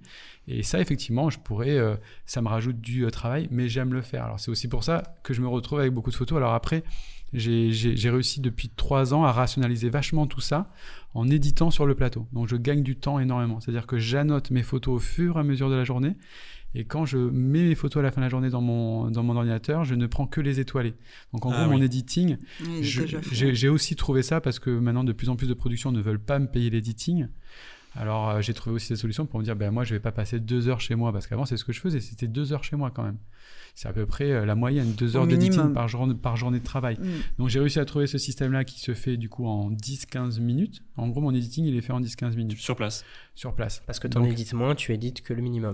Voilà, et puis surtout, au fur et à mesure de la journée sur le plateau, en fait, je sais les- on sait les photos qui fonctionnent quand on l'a fait. Je lui mets une étoile. Le soir, quand elle est transférée, il n'y a que l'étoile qui est dans le déjà dossier fait. Tu, lui mets une étoile sur le boîtier? Sur le boîtier, ouais, exactement. C'est un peu peux- technique peut-être ce qu'on dit là, mais, euh, En fait, c'est intéressant quand sur même de tous les boîtiers, vous pouvez faire ça d'ailleurs sur un boîtier. En fait, vous pouvez ou protéger une photo pour pas être sûr de ne pas l'effacer, ou lui mettre une étoile. Moi, une étoile, c'est pour les photos purement de plateau, et deux étoiles, c'est pour les photos backstage. Donc, quand je transfère mes photos, j'ai un, un dossier pour les photos de plateau et un dossier pour les photos backstage. Mon editing, il est fait. Ah Ton oui, tri est déjà fait, ouais. ouais, Donc c'est aussi pour ça que je me mets Ouais, toute cette charge de travail supplémentaire, c'est que j'ai gagné depuis trois ans un temps où avant euh, bah, j'y passais deux heures, voire trois heures par jour, donc c'était c'était énorme. Et tu, tu gardes les autres photos, mais en- au final, t'en fais rien. Alors je, je- moi je donne toujours un dossier non sélectionné euh, à la production, euh, qui sont donc les photos non étoilées, donc c'est les 1000 photos à peu près par jour, parce que je me dis toujours, moi j'ai choisi cette photo-là, mais peut-être que l'acteur il voudra avoir la photo deux secondes avant, et euh, vu que j'en fais effectivement beaucoup, j'offre aussi cette possibilité-là. De choisir, ouais. comme l'a dit Caro, il y a des producteurs qui ne veulent pas ça, ils ne veulent pas Mm. s'embêter avec le choix. Mais moi, j'ai travaillé avec des gens des fois tellement pointus où je me dis, juste lui dire, si cette photo-là ne te plaît pas de cette séquence-là, Il a tu demi-seconde peux avant. retourner dans le dossier et peut-être que tu trouveras ton bonheur. Ah ouais. Mais Donc- alors, ça peut pas t'embêter ça que qu'au final une photo soit choisie et que toi elle te plaise vraiment pas parce qu'au final ça peut être une photo du. Enfin, Non, parce que moi je suis au service de l'acteur et du projet, donc si lui euh, il voit une autre photo qui lui plaît plus que moi, ça reste euh, lui le décideur aussi. Oui, ça Oui, reste tu- une photo que tu rends au final. Ouais, c'est ouais. Oui, c'est bien sûr. Tu rends toujours plusieurs photos et tu te dis, euh, ben, peut-être, moi je l'aime beaucoup, euh, mais peut-être que le comédien ou la comédienne, il y a quelque chose qui, lui, qui le dérange Ouais. et que moi j'ai pas vu parce que ben, je ne sais pas. Et au moins il a le choix. A le choix. Et puis après, il y a aussi le choix des distributeurs qui ont tendance. Alors, on va parler par exemple, moi, pour parler des derniers films sur lesquels j'ai travaillé au SS. Là, je vais devoir rappeler le distributeur parce que j'ai vu les sélections de photos qui ont été choisies pour donc euh, parler du film. Et pour moi, c'est des photos qui sont trop toutes dans le sourire. Donc, effectivement, euh, c'est un peu bête ce que je vais dire, mais euh, on se simplifie la tâche en se disant on vend une comédie, on prend les acteurs qui sourient. Sauf qu'au SS, c'est pas que des sourires, c'est aussi des postures, c'est aussi des, c'est de l'action, c'est aussi tout ça. Donc, je vais les appeler parce que des fois, je sais très bien qu'ils regardent les photos un petit peu en diagonale. Moi, je sais ce que j'ai fait. Et c'est d'ailleurs, enfin, Caro, tu- je pense que c'est un peu pareil pour toi. On est complètement enlevé du système après. On ne sait pas comment ils vont sélectionner les photos. Ils reviennent jamais vers nous. Et donc c'est toi t'en as, moi, as livré combien? Ah, sur 16, j'ai fait énormément de photos. J'ai fait que 9 jours de présence plateau. Vous pouvez pas imaginer en 9 jours. Je me suis dit, je vais, je vais leur offrir. J'ai- J'étais dans tous les axes. J'allais chercher. En plus, la chance que j'avais, c'était que euh, Jean, il est super cool pour les photos. Il est, c'est c'est un amour à travailler en photo. Jean du Jardin, on parle bien de Jean oui, du pardon. Jardin. Jean du Jardin dans OSS. Et donc, euh, il, me, il me laissait faire plein de choses. Donc, du coup, moi, j'étais en, en ébullition. Je me disais, j'ai que 9 jours, il faut que je rende une copie où bah, il va y avoir plein- pas, mal de, pas mal de diversité. Quand je vois qu'il n'y a que 15 photos ou 20 photos qui sont gardées, je me dis, mais on est passé à côté de quelque chose. Donc, je vais revenir dans mes dossiers et je vais reproposer, moi, comme j'avais déjà fait sur un film d'ailleurs, avec, avec Jean aussi, où j'étais revenu sur la sélection et j'avais reproposé d'autres photos parce que je sais ce que j'ai fait aussi. C'est faux ce que tu viens de dire. Tu viens de dire que, en fait, t'es jamais reconsulté après. Vous êtes Mm. jamais, re- jamais- Non. Ça arrive jamais. Et donc, vous découvrez le choix de la photo, le, la retouche qui a été appliquée dessus, si elle a été détourée, utilisée comme telle, etc. En même temps que le grand public, au final. Sur Instagram. Ouais. Moi, la fiche d'OSS, je l'ai découvert sur Instagram. Ah ouais. Mm. Bon, parfois, tu reconnais un bout de ta photo. Oui, bah sur SS, clairement, c'est du montage. hein, donc j'ai- shooté les acteurs sur un fond blanc, un fond gris, pardon, et, euh, et c'est du détourage. Et après, c'est un vrai travail. euh, D'accord. ouais. T'as pas du tout pris part à l'editing. Ah non. donc non, en fait ils sous-traitent à une boîte d'editing boîte, oui, exactement. qui est oui. spécialisée là-dedans dans, dans quand même totalement les spécialisé. affiches. Oui, Bah, c'est notamment euh, la boîte euh, comme le Cercle Noir. Ils récupèrent beaucoup de photos de plateau et eux, ils font des, des propositions d'affiches. euh, Incroyable. et pour la série télé. C'est fou comment ils scindent ça, alors que dans d'autres professions de la photographie, c'est totalement le photographe qui, qui maîtrise son image de, de A à Z. Après, là, c'est un peu particulier, mais Après, je pense que même, euh, même dans un secteur. euh, C'est peut-être le seul secteur Mhm. où le photographe n'a pas le choix de faire ses retouches lui-même. Si on lui demande les, photos très vite et que, et que les photos vont être euh, traitées et, Mhm. et, euh, et montées en affiche par une autre société, dans, tu prends le milieu de la mode, il y a des photographes qui retouchent leurs images, d'autres qui le font faire. Mhm. Là, la particularité, c'est que du coup, tes images, tu les rends et après, tu les retrouves un jour sur Instagram Oui, ou, dans un, ou sur un abribus. Quoi. L'autre paramètre aussi, c'est que quand euh, je prends un exemple d'un shooting de mode, tout va se faire le jour même. On va faire les Nous, on shoot euh, un film un an avant qu'il sorte. Mm. Et les photos sont souvent traitées 6-7 mois après le, le tournage. Et nous, on est parti sur d'autres projets. Et moi, souvent, j'ai pas le temps. Donc, effectivement, moi, entre guillemets, ça m'arrange aussi un petit peu parce que je suis passé à autre chose. Oui, moi aussi, je demande Donc, pas, à- euh, à- à- je demande pas à revenir sur un projet six mois après. C'est aussi pour ça que j'aime bien mon travail, c'est que c'est du one shot et. euh, Mm. Mais il y a un côté un peu grisant où on n'a pas le droit à l'erreur et on doit penser pour euh, pour plusieurs personnes. Et euh, mais j'aimerais pas qu'on revienne vers moi six mois après pour me dire euh, est-ce que tu as d'autres trucs? Ça me ça me mettrait une boule au Ah ventre direct. Ouais, c'est le one shot du, du tournage aujourd'hui. Ouais, c'est ça. C'est le tournage aujourd'hui. Je vous rends ça et c'est tout. au moins tu te libères à, à la fin d'un projet. C'est génial. On est on a on on n'a pas de poids sur les épaules trop. euh. Oui, ça c'est vrai. Après, moi, c'est vrai que là, sur OSS, il y a un côté frustrant parce que, euh, comme sur, j'avais aussi ça sur le retour du héros aussi un petit peu, euh, le film de Laurent Tirard, où effectivement, quand j'ai vu la sélection photo, je me suis dit, je pense qu'on passe à côté de quelque chose. J'avais même fait une sélection pour, un- pour les réseaux sociaux, pour Mm. le pour l'Instagram de Jean. Et, je pense que il faut qu'on on travaille peut-être un peu plus différemment pour, pour, pour voir cette communication, que les photos soient exploitées différemment. Un truc tout bête, mais les photos backstage sont quasiment pas exploitées. Oui, alors ça, par contre, euh, sur les photos backstage, moi, c'est un gros, gros manque aussi. Je trouve, que- je trouve, je comprends pas qu'on les utilise Alors, pas. plus. elles sont- quand elles sont utilisées, elles sont utilisées où? Elles se retrouvent où? J'en- Instagram, J'en ai déjà hein. vu sur Allociné, je pense qu'il y en a. Allociné, ils en mettent quelques-unes. Euh, après, quand ils vont. euh, donc, les photos, elles peuvent passer dans plein d'endroits. Par exemple, un JT, quand ils vont aller sur un JT, Mhm. derrière, on peut voir chez Michel Drucker. Il va y avoir des photos qui vont passer. De temps en temps, j'en- moi, j'en ai vu. Des photos backstage, mais c'est essentiellement des photos de plateau et l'affiche du film qui passe essentiellement. Moi, je trouve que c'est, on a un coup à jouer sur les réseaux sociaux.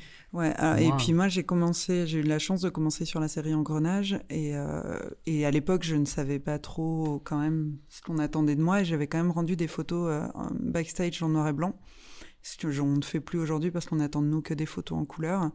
Et donc j'avais rendu des photos que j'aimais vraiment beaucoup en noir et blanc et il se trouve que Le Monde a utilisé ces photos pour en faire un article. Et il y a eu cinq photos, entier, ouais. un article entier sur la saison, euh, illustré par des photos en noir et blanc backstage euh, d'engrenage. Et je me souviens euh, de m'être dit à ce moment-là, bah, vous voyez que ça plaît.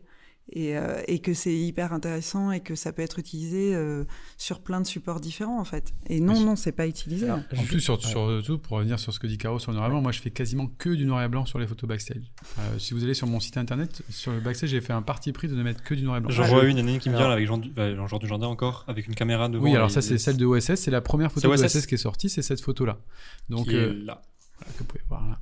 Et, euh, donc cette photo-là, c'était la, première. Alors moi, je trouve ça intéressant le noir et blanc pour plusieurs raisons.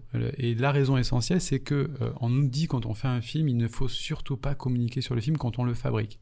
Je trouve que c'est une hérésie totale. Euh, on n'est pas en train de faire Star Wars, il faut qu'on se calme un petit peu.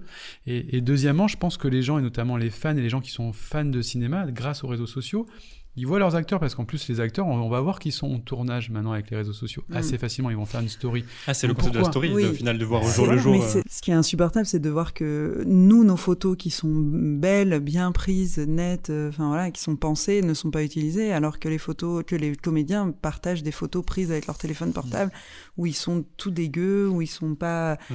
enfin, et- où c'est pas réfléchi, c'est pas pensé, et pourtant ça, ça, ça fonctionne. Donc, imaginez une communication réfléchie, ce serait génial. Oui, on pourrait mêler, euh, parce que moi je suis toujours à dire, c'est hyper intéressant qu'un acteur, on voit que ce soit vraiment lui qui gère son Instagram. Jean Dujardin, c'est lui qui gère son Instagram. Donc de mélanger ce qu'il fait lui avec son téléphone avec moi Mhm. ce que je lui donne. Et c'est pour ça que souvent je leur dis, l'avantage du noir et blanc, c'est que vu que vous avez peur, par exemple qu'on donne une tonalité sur les costumes, sur la colorimétrie, avec le noir et blanc, ça scinde en deux le backstage qui est vraiment traité en noir et blanc. On n'en dit pas trop encore sur la colorimétrie des décors. Euh, Je pense notamment toi qui as fait les petits meurtres d'Agatha Christie, où on n'en dit pas trop sur une colorimétrie, mais on peut commencer à en parler en fait. Et moi, ce que je, ce que je trouve d'important, c'est que c'est juste mettre l'eau à la bouche aux gens. On est en train de tourner. Dans un an, vous allez voir ce film commencer à faire monter Ah la ouais, mayonnaise. Et en plus, petit- avec les plateformes comme Instagram, vraiment, la communication de film se fait aussi. Enfin, t'es en train Au de dire jour, par les acteurs et par, par les acteurs, en fait. Ah, oui, mais Quand on suit Elle Jean Dujardin, fait, on a envie de, de regarder après ses films et ça nous rapproche de l'acteur quand on voit un peu du, ba- du backstage. Mais moi, j'ai des producteurs qui m'ont dit arrête de donner les photos euh, à Jean parce qu'il poste trop de photos en, en, tournage. C'est un des rares que je connais sur Instagram d'ailleurs qui en poste. Ouais, enfin, mais d'un autre côté, euh, ce, qui est, ce qui est génial, c'est que moi je leur dis, mais non, en fait, arrêtez de le freiner, en fait. Mm. Il faut un peu contrôler, effectivement, mais il est en train de, de commencer à parler de quelque chose qui se fabrique. En plus, quand on tourne un film, on est dans une espèce de joie incroyable, on est en train de fabriquer quelque chose. Mhm. Il faut le partager, en fait, et quand dans euh, six mois après, huit mois après, vous allez voir les photos officielles qui sortiront, vous direz, ah mais je me rappelle, il était en tournage, ça avait l'air charmé ce qu'il était en train de faire. Et voilà, en fait, comment est-ce que vous marquez aussi un petit peu les gens, encore plus avec de belles photos. Moi, je sais que cette photo d'OSS, elle a vachement tourné, cette photo en noir et blanc. Ouais, j'ai l'impression que maintenant, les gens, comme ils sont habitués à voir des stories, à voir les gens qui suivent au jour le jour, euh, ils aiment bien aussi voir l'envers du décor. Mais oui. Euh, Oui, mais pour moi, beaucoup moi, gens. moi, le premier, quand je regarde un film, etc., je suis content et je me sens un peu privilégié quand je vois un- une image de backstage. Moi, c'est ce qui m'a donné envie de faire du cinéma, en fait, l'envers Voir du comment ça se passe derrière. Les making-of, euh, les photos de plateau backstage en Et noir et blanc, c'est ça qui fait rêver, C'est ce en que fait. tu dis, mais c'est un peu l'utilisation des réseaux. Les photographes font beaucoup ça avec un, un feed, par exemple Instagram, qui est leur production et toute leur story. Finalement, c'est le backstage, Oui, comment ils l'ont ouais. fait. Ils font des réels, c'est les nouvelles vidéos là, vrai. pour montrer comment ils arrivent à ça. Et il y a autant de vues en fait sur le backstage que sur le. Et c'est marrant, le l'œuvre. cinéma, du coup, s'y mettent pas. Bah, moi, Pas je encore, suis, je suis, je suis hein. Moi, je, je- j'ose rien partager sur mon Instagram euh, parce que, parce que quand euh, c'est l'heure de le partager, ben, pour moi, c'est trop tard. Ah ouais.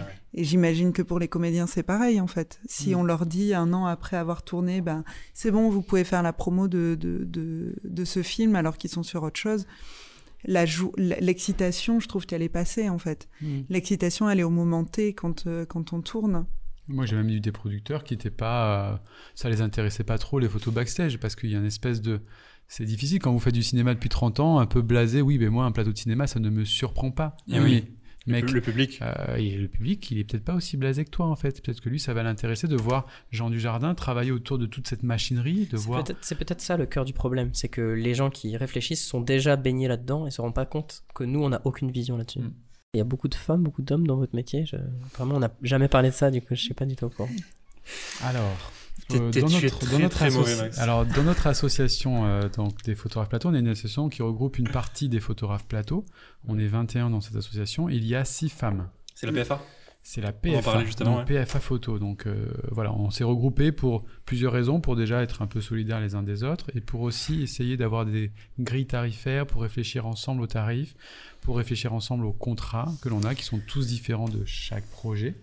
Euh, mais après, il y y y a des femmes qui ne sont pas dans l'association. J'en pense à une en particulier. En particulier. Euh, c'est Chana Besson, qui a 25 ou 26 ans, donc qui est une jeune photographe. Ça aussi, c'est très important de le dire, qui a une relève qui arrive, parce que euh, moi, je, on, commence à vieillir, certains. Donc, euh, et c'est pas un métier qui est en train de mourir. Donc, justement, il faut qu'on ait une jeune génération qui arrive. C'est aussi pour ça que moi, par exemple, je prends des stagiaires pour essayer qu'il y ait une nouvelle génération qui arrive sur les photos de plateau. Et, et voilà, donc on a quand même euh, des femmes qui sont là, heureusement, et on en a de plus en plus. Et moi, je trouve ça hyper important parce que c'est un métier, la photographie, qui est quand même assez masculin. Euh, Et moi, moi, je, je- je suis pour qu'il y ait euh, beaucoup plus de femmes. euh, parce que j'aime leur sensibilité, j'aime euh, leur façon d'être douce sur un plateau, même dans les, même dans les metteurs en scène. Moi, j'ai travaillé avec Anne Fontaine dernièrement, c'était mais juste génialissime. Cette douceur, cette façon de parler doucement, calmement, on court pas sur le plateau. Euh, voilà quoi, c'est il n'y a pas besoin d'en faire des pâtes à caisse. Et moi dans la photographie, en plus quand je suis arrivé à Paris, moi je venais de Martinique, j'ai fait des salons de la photo, euh, je me disais mais qui c'est ces gars avec leurs gros trucs autour du cou qui ont besoin d'exister, il y a une espèce de complexe euh, voilà, marrant tu trouve pas chez une femme quoi. Donc, Ouais, euh, non, moi je travaille euh, avec un 50 mm ou un 35 mm sur un plateau, donc c'est des focales qui sont larges comme ça. Et je me souviens de Chef Hop au début qui m'a dit euh, Qu'est-ce que tu fais avec ça? Et euh, Ah, oui, parce qu'il faut avoir un, gros, un, appa- un appareil. Mais c'est connu, plus on a un gros appareil photo, plus on est un Ouais, professionnel. voilà. Bien évidemment. J'ai perdu des contrats hein, comme ça. hein. Ah ouais, Ah vraiment j'ai- bah, Est-ce que tu en- bosses au 50 en- ou au 35 Alors en fait, pas en, en événementiel. Euh, J'avais bossé au 50 et au 35. Et je me souviens du, du client qui m'avait dit Écoute, euh, j'ai rien à redire à tes photos, mais euh, ça passe pas. Ça euh, pas, ça le fait pas. Et je lui dis Mais je comprends pas pourquoi, si t'as rien à redire. Et puis il me dit Mais non, mais moi, je bossais avec un photographe, il avait des plus gros objectifs, il avait deux appareils sur lui. euh, tu fais pas assez professionnel. Alors, C'est- ses photos étaient floues, mais il avait un- quand même un objectif plus imposant. Puis quoi. c'est des gens qui comprennent pas très bien le fonctionnement des optiques, je pense, parce que c'est vraiment, ça n'a pas forcément à voir avec la qualité de la photo. Je pense que ça va même pas jusque-là. hein. Enfin, je sais pas. Oui, non, je pense que ça va même pas c'est- c'est là. Très primaire. Ouais. Je pense qu'on a, avis. on a des mentalités encore à changer. Moi, Ouais. ça m'est aussi arrivé d'avoir ce genre de, de, de propos hors cinéma, c'est-à-dire hors euh, des plateaux de cinéma, quand je faisais des, des choses vraiment pour des entreprises. Ouais. Et moi, en général, la réflexion que je dis direct quand on me dit ça, alors déjà, je dis, euh, le premier truc, c'est, bon, apparemment, vous avez un problème avec la taille, on peut en parler si vous voulez. Et euh, la deuxième chose que je dis, la plupart du temps, c'est de dire, vous savez, je travaille dans le cinéma. Dans le cinéma, on utilise les meilleures caméras du monde. Est-ce que c'est pour ça qu'on fait un bon film? Donc, Est-ce que vous pensez que c'est la taille, encore une fois, qui va faire qu'on fait un super film ou une super photo? Non, bien évidemment.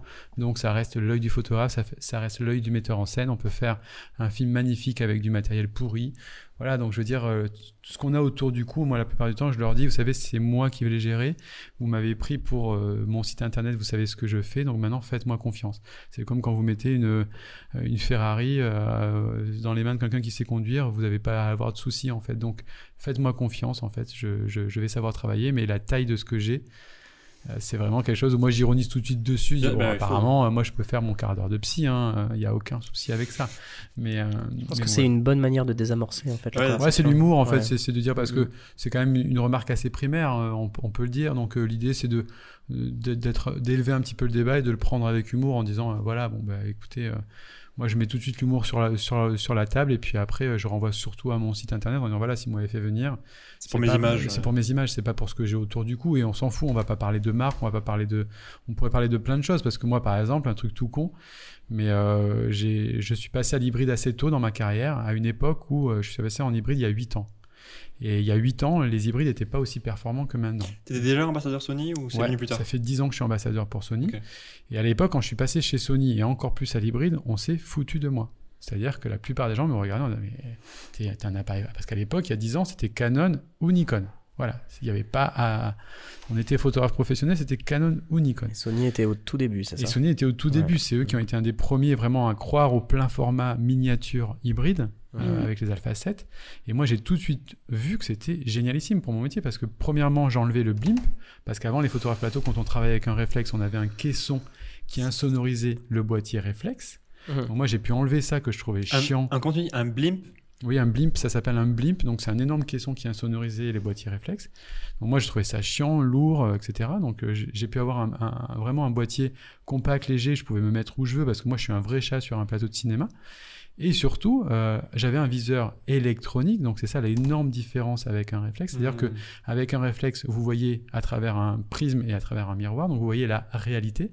Mais avec un hybride, vous ne voyez pas la réalité, vous voyez la réalité de l'image que vous êtes en train de composer. Donc le photographe qui travaille avec un hybride travaille comme un chef opérateur, qui travaille également avec des viseurs électroniques pour voir la lumière qui compose en direct.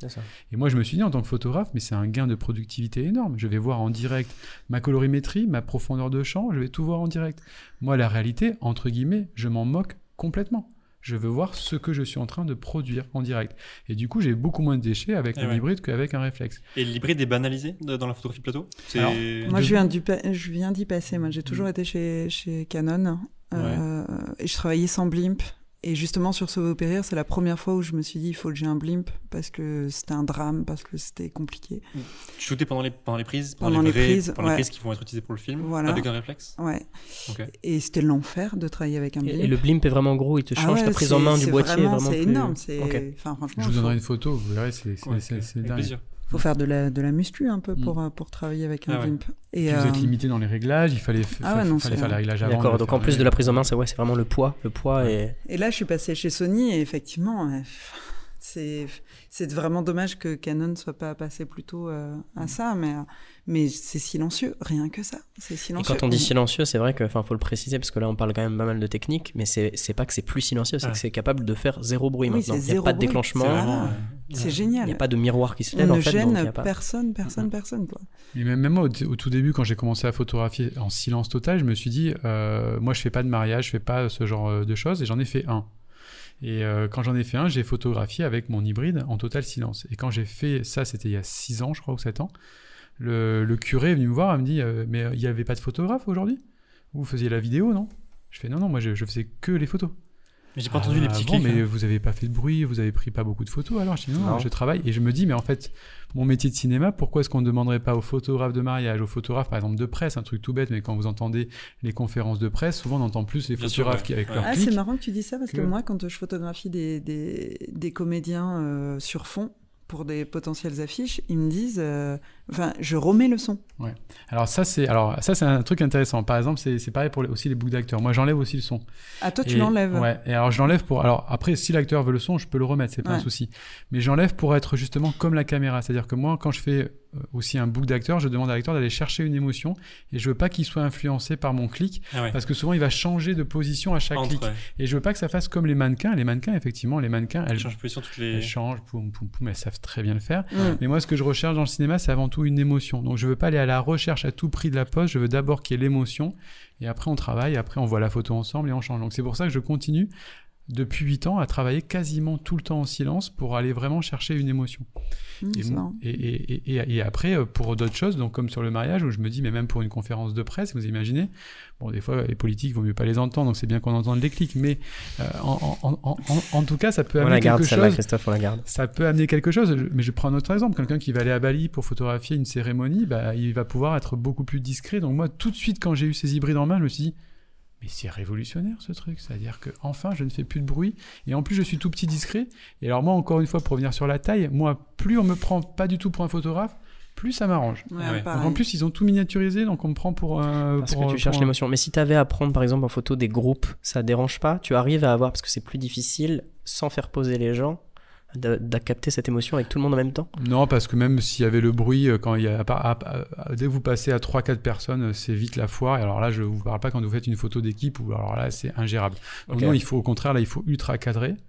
Euh, c'est, euh, c'est, c'est pour moi la chose la plus importante. Et une fois que c'est cadré, il y aura pas de souci. C'est pas le bruit qui va, je pense, arranger. Ouais, et puis j'ai l'impression qu'il y a aussi un- une habitude qu'il faut prendre quand tu es de l'autre côté de la caméra. Avec le, quand tu entends la photo, en fait, tu sais que c'est un, une- un moment, une partie de toi-même qui a été figée, quand tu Mm. l'entends pas au final. Parfois, j'ai shooté, Ah, j'ai photographié, j'ai photographié des gens et il me fallait peut-être euh, 10 minutes, un quart d'heure à shooter pour rien, simplement pour rendre le bruit du shutter Exactement. ouais. Exact. normal et Mm. qu'il soit oublié et après ça, ça allait mieux quoi. Moi, Parce que c'est un coup de feu, enfin ça fait comme un, Moi, un les- shoot quoi. Moi, les premières fois, je sais où je l'ai utilisé, c'était ça qui est- que j'ai trouvé dingue, c'est-à-dire que les gens m'oubliaient encore plus. C'est- ça qui était fou. Sur les plateaux. Sur les plateaux. Alors ce que tu me disais tout à l'heure, qui est intéressant, hein. c'est que tu shootais à la ceinture avec l'écran relevé pour essayer Ouais. d'être le plus discret possible. Ça, je trouve que c'est intéressant. J'ai rajouté un autre truc, c'est-à-dire que déjà que c'est assez discret et, et qu'on me, me capte pas forcément énormément, j'ai rajouté un truc pour encore moins qu'on me capte, c'est-à-dire que je mets mon appareil photo en fait au niveau euh, du bassin et je shoote les gens comme ça au viseur. Et donc ils pensent que je regarde mes photos, mais ils savent pas du tout que je les Ah prends en ouais. photo en fait. Et du coup j'ai encore des choses qui sont encore plus Mais volées. t'es en contre-plongée, c'est. c'est- Alors moi j'adore les photos en contre-plongée. Je sais que, Ah. alors, je fais pas avec tous les acteurs bien évidemment, mais moi je sais que j'aime beaucoup. euh, euh, ça rajoute un côté même un peu des fois où l'acteur prédomine un petit peu et, Mm. et Ça, moi je sais que j'aime bien. le statut un peu. Il y a des acteurs avec qui il faut pas le faire, hein, clairement, je ne citerai pas. Mais euh, mais il y a beaucoup d'acteurs Ah, avec qui ça, attention. voilà, avec qui d'acteurs ça, ça fonctionne très bien.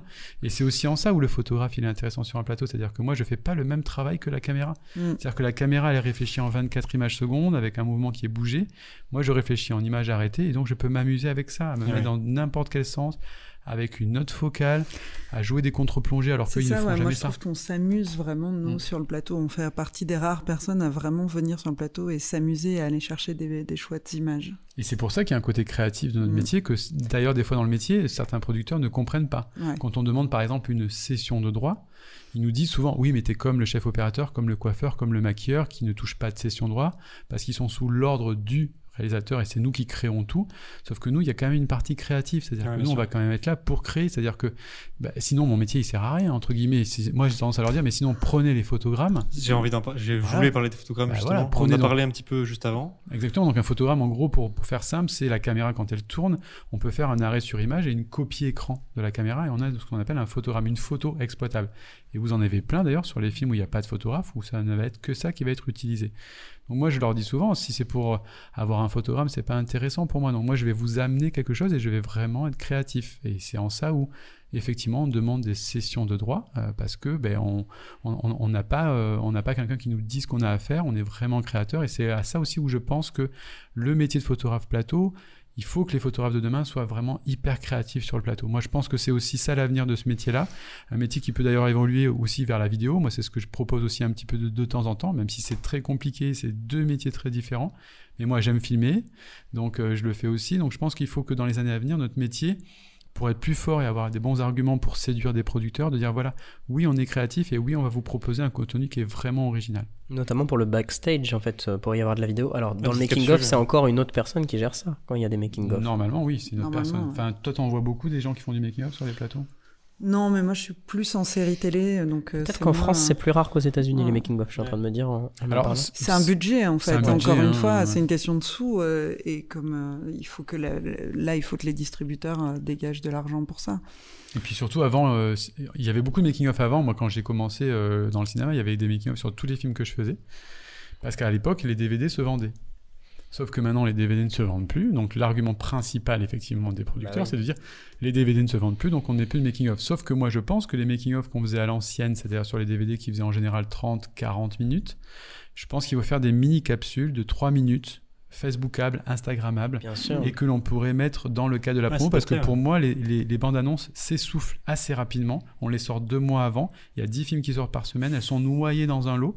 Donc si on mettait des, des petites capsules comme ça de making of on relancerait On tirerait son pour le épingle du jeu aussi. euh. exactement. Alors, mais, je pense qu'il faut revoir la communication. Il y a, on, on a encore plein de choses. Ouais. et moi je me remets en question mais je pense qu'il faut qu'on remette en question le système pour changer un petit peu la manière dont on communique sur les films. Ça, il y a des, des séries qui commencent à le faire, euh, notamment Canal, il y a un peu cet esprit-là. Euh, je pense à La Flamme, qu'il a fait dernièrement. Ils ont fait beaucoup, beaucoup de capsules making-of. Et moi, en tant que spectateur, c'est ça qui m'a attiré vers la série. C'est le fait de voir du bêtisier, mais même, c'est fou, du bêtisier, on se dit avant la sortie de la série. Mais Du making-of. compris. Et en fait, on se marre et ça canalise, ça, ça t'amène Ils sont très série. bons en communication eux, même moins en écriture hein, parce que je trouve que le projet- On est d'accord. Mais- On parle, on parle seulement. Allez, bim. Non, non, non, mais effectivement, leur communication a été super et c'est d'autant plus Ouais. décevant de voir le résultat fini parce que la communication a été vraiment exceptionnelle. Quoi. Mais je pense Et que ça, C'était très présent. Il y avait une capsule par jour sur Ouais. les réseaux, sur tous les réseaux. Donc c'était.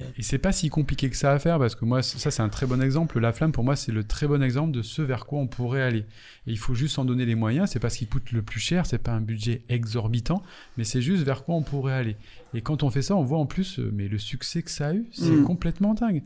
Donc vous imaginez sur euh, un film comme OSS si on avait eu ce genre de capsule là Surtout que c'est une comédie aussi et que ça Bah, pourrait s'y prêter sûr, en tant que type euh. du, enfin dans le type d'humour. Mais, mais c'est on n'avait pas le budget. Clairement, on n'avait pas le budget. Donc il n'y avait pas quelqu'un euh, pour faire du, du, du. Je me régale. J'aimerais vous proposer un petit jeu. Un Si gâteau voulez bien. Et non, c'est pas pour maintenant. Je- Cela dit, je pense qu'il en reste. Euh, si vous voulez bien, on va aller sur vos comptes Insta. On va aller vous stalker un peu. Ah, mais non On va aller vous espionner. Ah, Caro. Après Caro, après on désingrera les autres. Après, on, après, on, D'abord, après, c'est on vous. parlera mal des autres. D'abord c'est vous. Et euh, je vais scroller un petit peu. Et en fait, j'aimerais bien avoir. euh, moi, j'aime bien les backstage. Mhm. Et, euh, et voilà, donc je me promène. Ah donc c'est toi qui choisis, on te Ouais, dit même pas stop. C'est euh, l- c'est unilatéral. Je peux te dire euh, peut-être un petit stop et tu fais quand même, euh, Ouais, on vas-y. synchronise. Vas-y. Stop. Celle-ci. Oh Ah, Ça, c'est sur le dernier épisode euh, des Petits Mœurs d'Agatha Christie. C'était génial. C'était une comédie musicale. Enfin, j'en sais. euh, Encore cette productrice qui, qui voit euh, qu'il y a des projets, mais tellement énormes. Ça fait tellement du bien de voir une femme comme ça. Et elle a tenu bon pour faire une comédie musicale à la télé, ce qui est quand même pas rien. Et les comédiens ont été fabuleux. Ils se sont entraînés. Vachement en amont euh, du tournage et tout. Enfin, c'était une ambiance de dingue. Et, euh, et Samuel, qui a déjà cette classe de base, euh, ce jour-là, je me souviens, il dansait. J'ai juste pris ce moment et je l'ai trouvé juste parfait. C'était euh, non, c'est une expérience super. En fait, à la même année, j'ai fait le de- les derniers épisodes d'Engrenage. Euh, c'était la fin d'Engrenage et c'était la fin pour Canal et c'était la fin des petits meurtres. Et, euh, et c'était hyper émouvant pour moi de, de vivre les fins de séries. J'adore aussi. euh, moi, je fais beaucoup moins de cinéma euh, que Christophe. Enfin, j'en fais quasiment pas. Et j'adore la série télé justement parce que ça dure sur plusieurs années. Ouais, ouais. Sur plusieurs années, on est, C'est moins du one des- shot.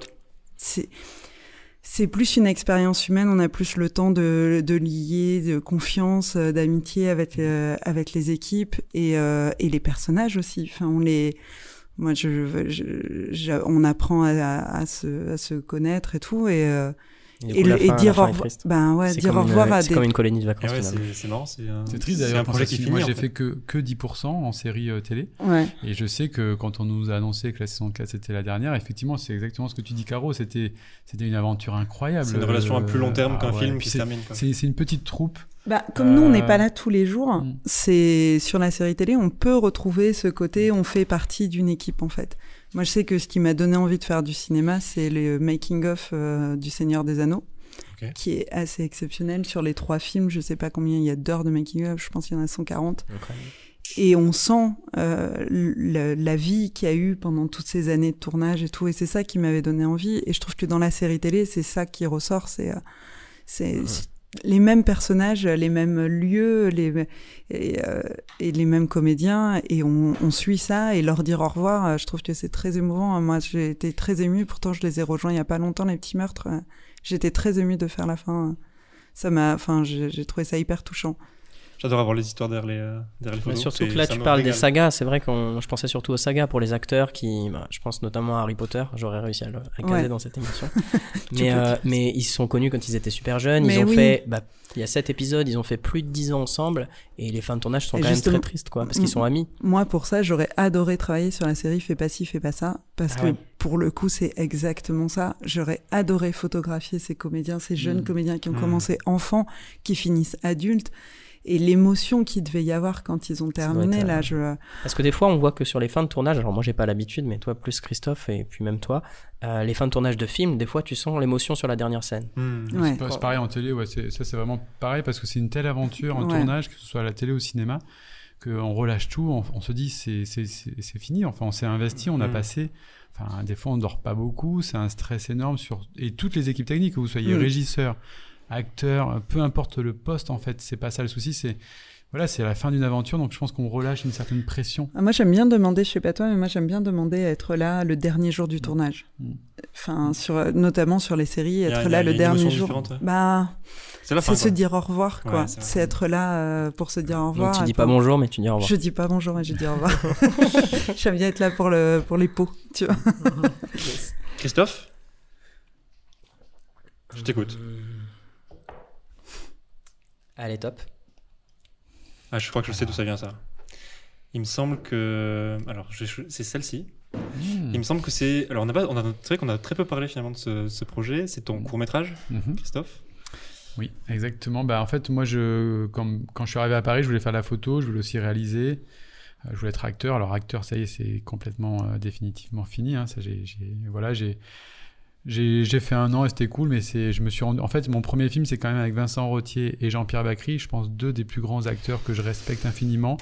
Et quand j'ai fait ce film avec ces deux acteurs, j'ai dit non, je ne suis pas du tout, je ne serai pas à leur niveau. Donc je vais faire autre chose. Et la mise en scène, par contre, m'a vachement intéressé. Donc je me suis dit ce que j'ai appris en tant que dans mon école d'acteur, le laboratoire de l'acteur avec Hélène Zidi, je pense que je pourrais le remettre après à la, à la mise en scène.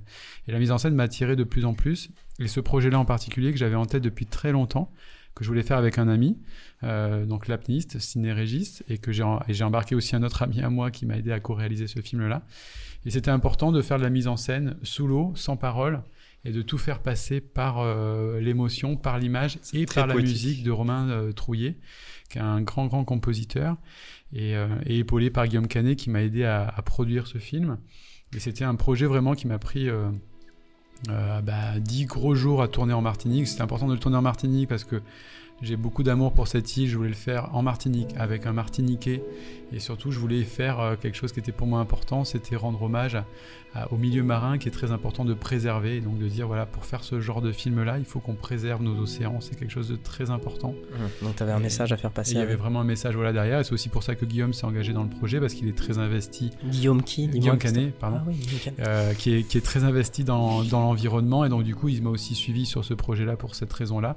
C'est que c'est vraiment un hymne à la nature aussi. Alors on parle d'apnée, mais à travers l'apnée, on utilise l'apnée comme toile de fond pour venir reparler du milieu marin qu'il est très important euh, de préserver et à travers un film effectivement comme tu as dit très onirique où on veut perdre les gens un petit peu dans euh, l'espace temporel La verticalité, spatial ouais, la verticalité, l'horizontalité, La- la, la gauche, musique, la droite. La musique est très présente et elle est sublime, euh, vraiment. Ouais. Il a fait un travail vraiment, il a vraiment calé sa musique sur les images. Ouais, ça se voit. Donc avec Ouais. Rémi Chapeau Blanc, en fait, on a monté le film et, euh, et quand on a eu fini de le monter, on lui a donné, il a vraiment composé sur les images. Donc ça, c'est un luxe euh, bien évidemment total. Et après avec Guillaume Canet aussi, j'ai eu la chance de, pouvoir bien mixer le film. Euh, donc ça a été une aventure incroyable qui me donne envie de plus en plus de réaliser.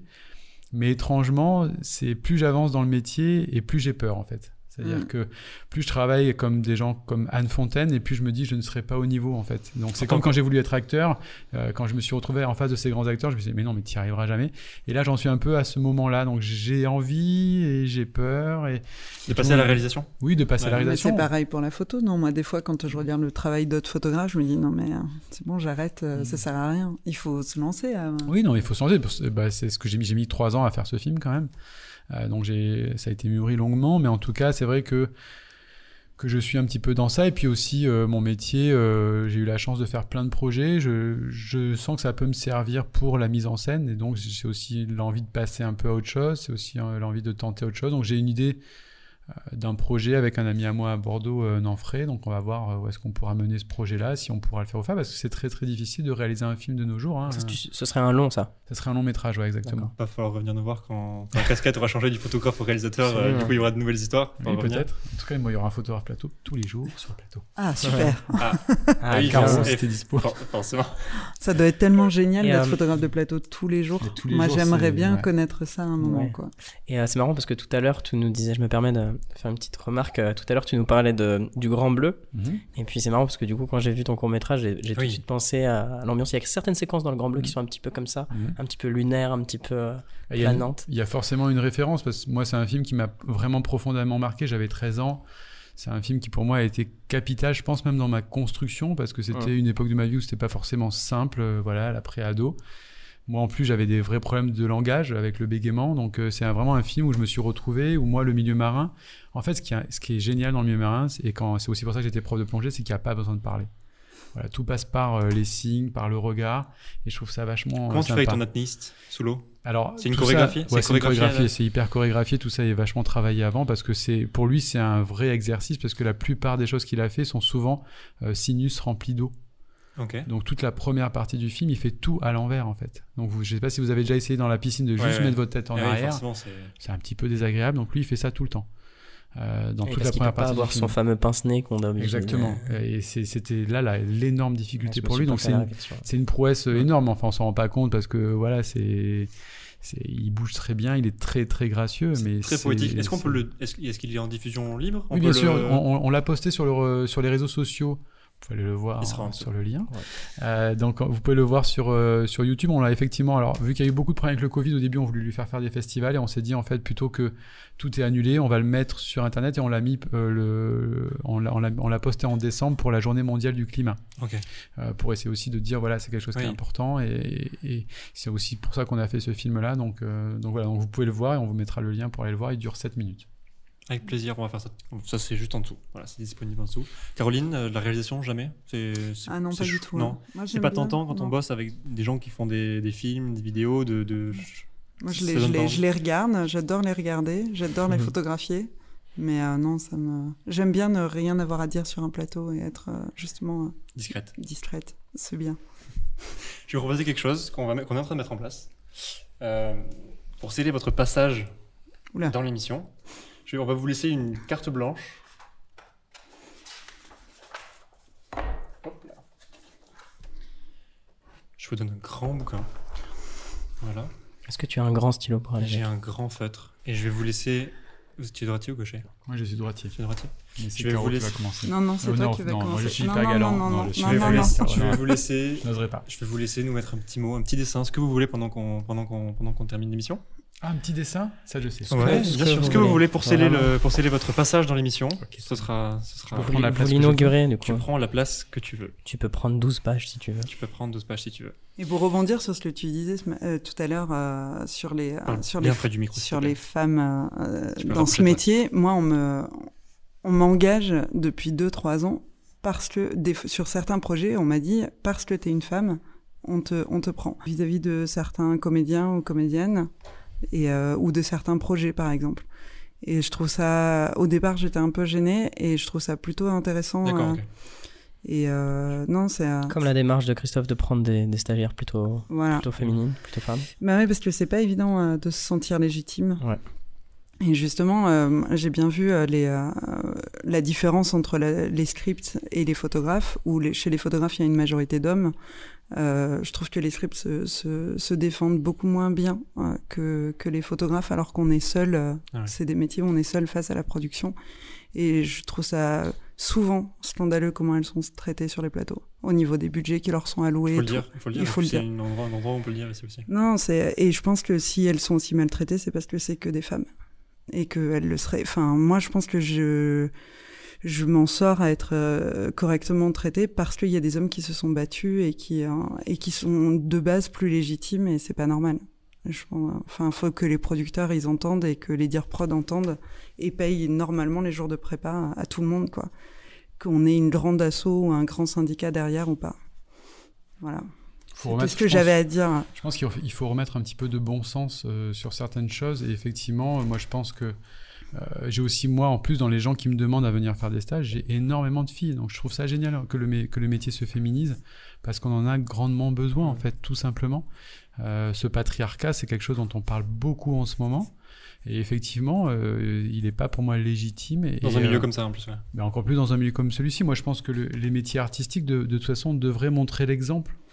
Euh, Quelqu'un devrait être. en- un homme et une femme doivent être payés pareil, en fait, que ce soit au cinéma, que ce soit dans une grande entreprise.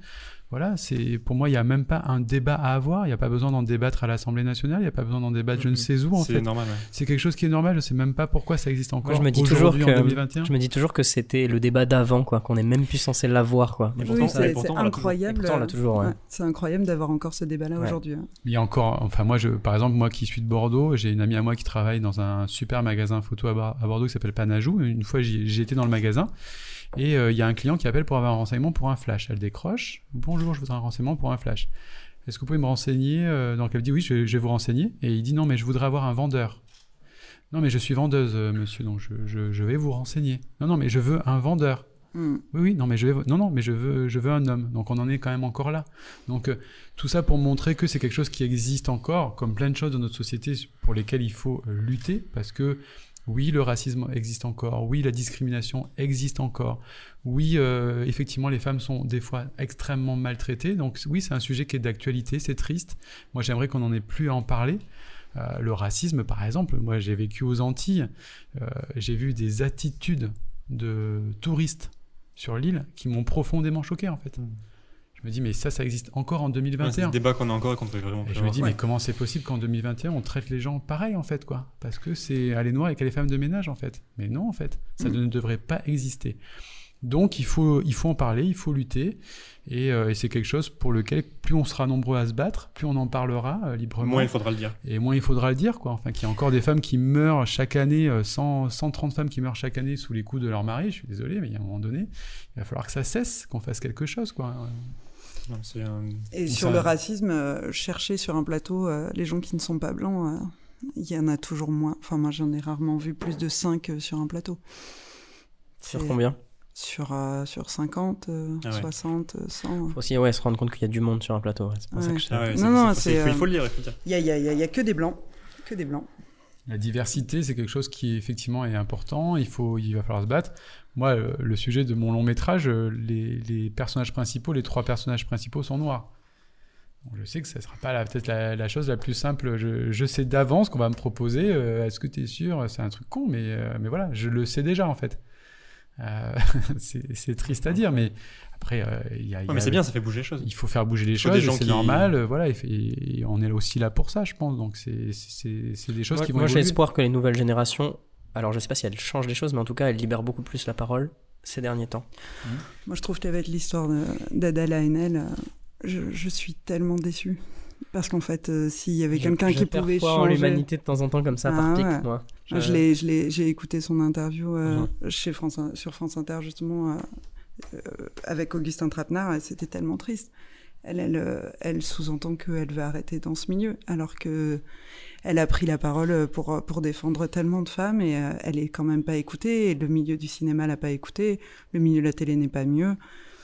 Moi, j'aime bien mon métier de photographe parce que justement, je dois me taire, mais dès que je commence à l'ouvrir un petit peu, euh, je suis, c'est, je pensais que c'était un milieu euh, ouvert, euh, le milieu de l'audiovisuel, mais non, non, on est tout aussi sexiste et raciste que n'importe quel autre milieu. C'est, euh, on garde nos privilèges de blancs, euh, hommes, riches, euh, et c'est tout. Et dès qu'on veut, dès qu'on veut dire qu'il y a un problème, on se fait, on se fait blacklister tout de suite. Donc c'est Mhm. bien, un photographe, on dit rien. Moi, je suis content. C'est bien comment vous en parliez euh, c'est aujourd'hui. vrai. C'est un, un média comme un euh, autre pour, euh, pour en discuter. je Oui, oui, c'est- une histoire de le placer un petit peu, quoi. Après, moi, je pense que c'est aussi, euh, voilà, c'est- dans tous les milieux de toute la société, on retrouve les mêmes problématiques. Et nous qui, qui, ont- qui avons la chance d'être un petit peu mis sur le devant de la scène, c'est aussi pour ça que c'est important qu'on en parle. Ce qu'a fait Adèle Hanel, c'est- c'est c'est tellement courageux ce qu'elle a fait. Moi, pour l'avoir côtoyée un petit peu, c'est une fille tellement rayonnante, tellement incroyable, c'est une actrice tellement magnifique que je me dis, on a besoin de gens comme ça. Ouais, on a mais elle besoin... s'est fait piétiner. Euh, voilà, elle s'est fait piétiner, mais il faut que justement, on a besoin de la soutenir, on a besoin d'être avec elle, on a besoin d'écouter sa parole parce qu'elle est pour moi très importante et surtout, on a besoin dans ce pays euh, que les gens qui sont victimes bah, soient, euh, soient écoutés en fait, quoi. Et c'est et c'est ça qui, c'est ça le, vraiment le fond du Et problème. puis quand on fait des images, Bah, au final, est-ce mm. qu'on n'est pas les premiers à devoir euh, montrer l'exemple? Moi, au départ, est- c'était pour ça hein, que je voulais faire du cinéma, hein, parce que je pensais, enfin, tu vois, je, je me suis dit l'image, c'est ce qui fait changer euh, ton regard sur le monde, c'est ce qui te fait ouvrir un petit peu euh, ben, à la différence. Et je pensais que tous les gens qui travaillaient là-dedans étaient comme ça, et en fait, euh, non. En fait, non, Non, on fait du business, et, on- et, et bon, je, je m'y suis faite, mais c'est pour ça quand tu me demandes euh, toi la réalisation, je fais bah non, les films euh, que, que je voudrais faire, si je voulais en faire, euh, ils sont pas produits et ils vont encore moins l'être dans les années à venir. Euh, parler, euh, parler de moi, c'est pas intéressant. hein, C'est parler. Je me souviens, la Fémis, euh, dans ma promo, on n'était pas beaucoup à faire les manifestations et à défendre les droits de, de certains travailleurs et les, les droits de, de tous en fait. Et on fait, on est dans une économie, euh, on est dans un dans un milieu où il faut faire du business, il faut faire de l'argent. C'est, il faut juste le savoir. hein, C'est euh, C'est pas un milieu qui est fait, qui est là pour faire changer beaucoup de choses. Après, moi, j'y crois.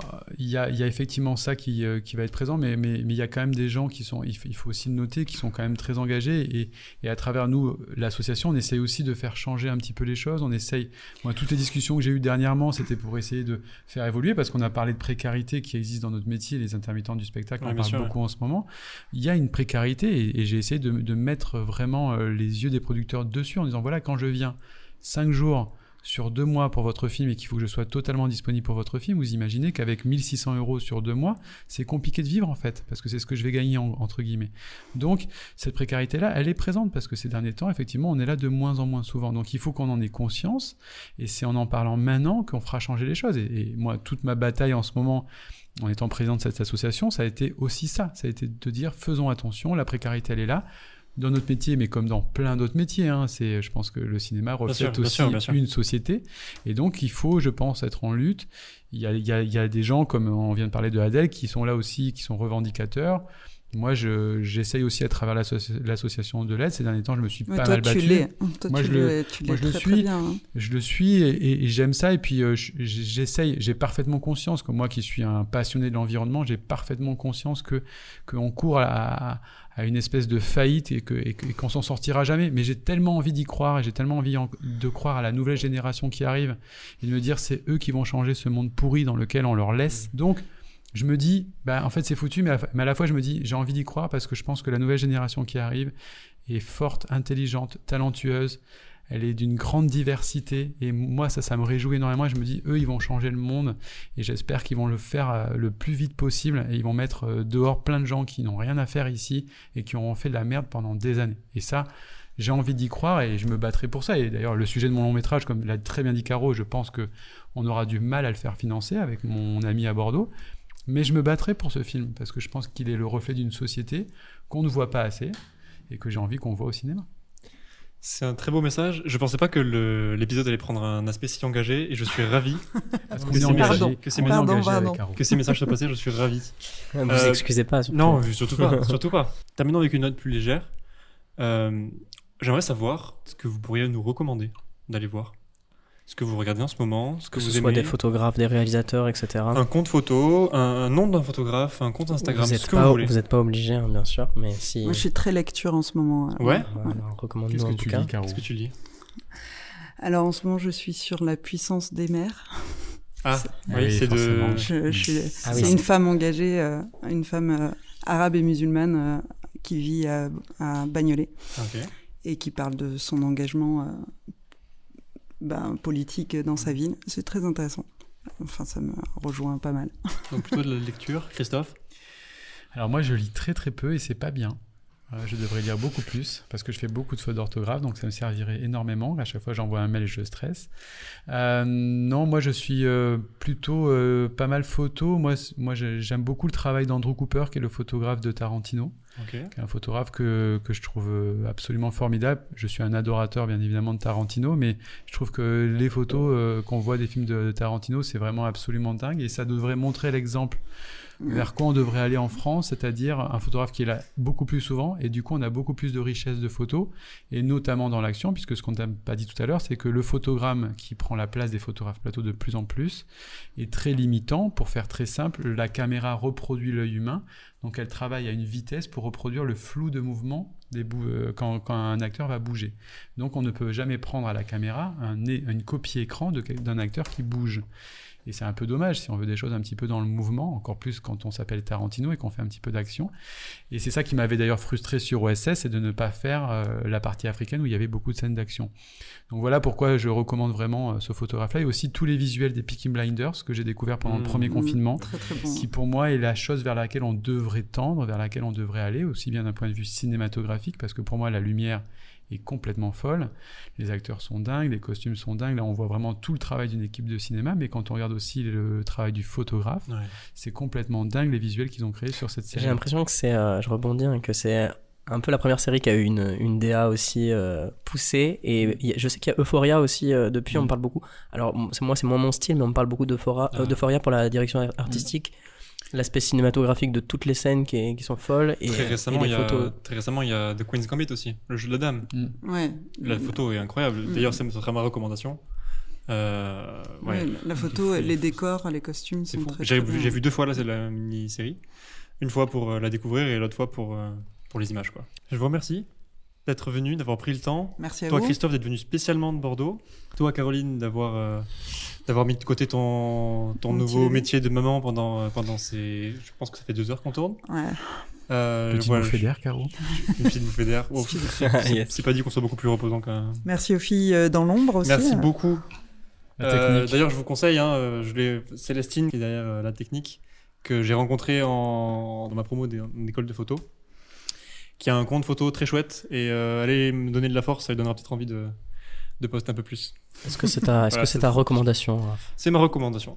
Avec euh, le jeu de la dame sur Netflix pour, euh, pour la direction de la photo. D'ailleurs, il y avait, il y avait que des filles à la, à la- à la technique aussi. Il y avait que des filles. Il y avait Marie aussi qui est assistante aujourd'hui Ouais. chez le studio QQ où on tourne.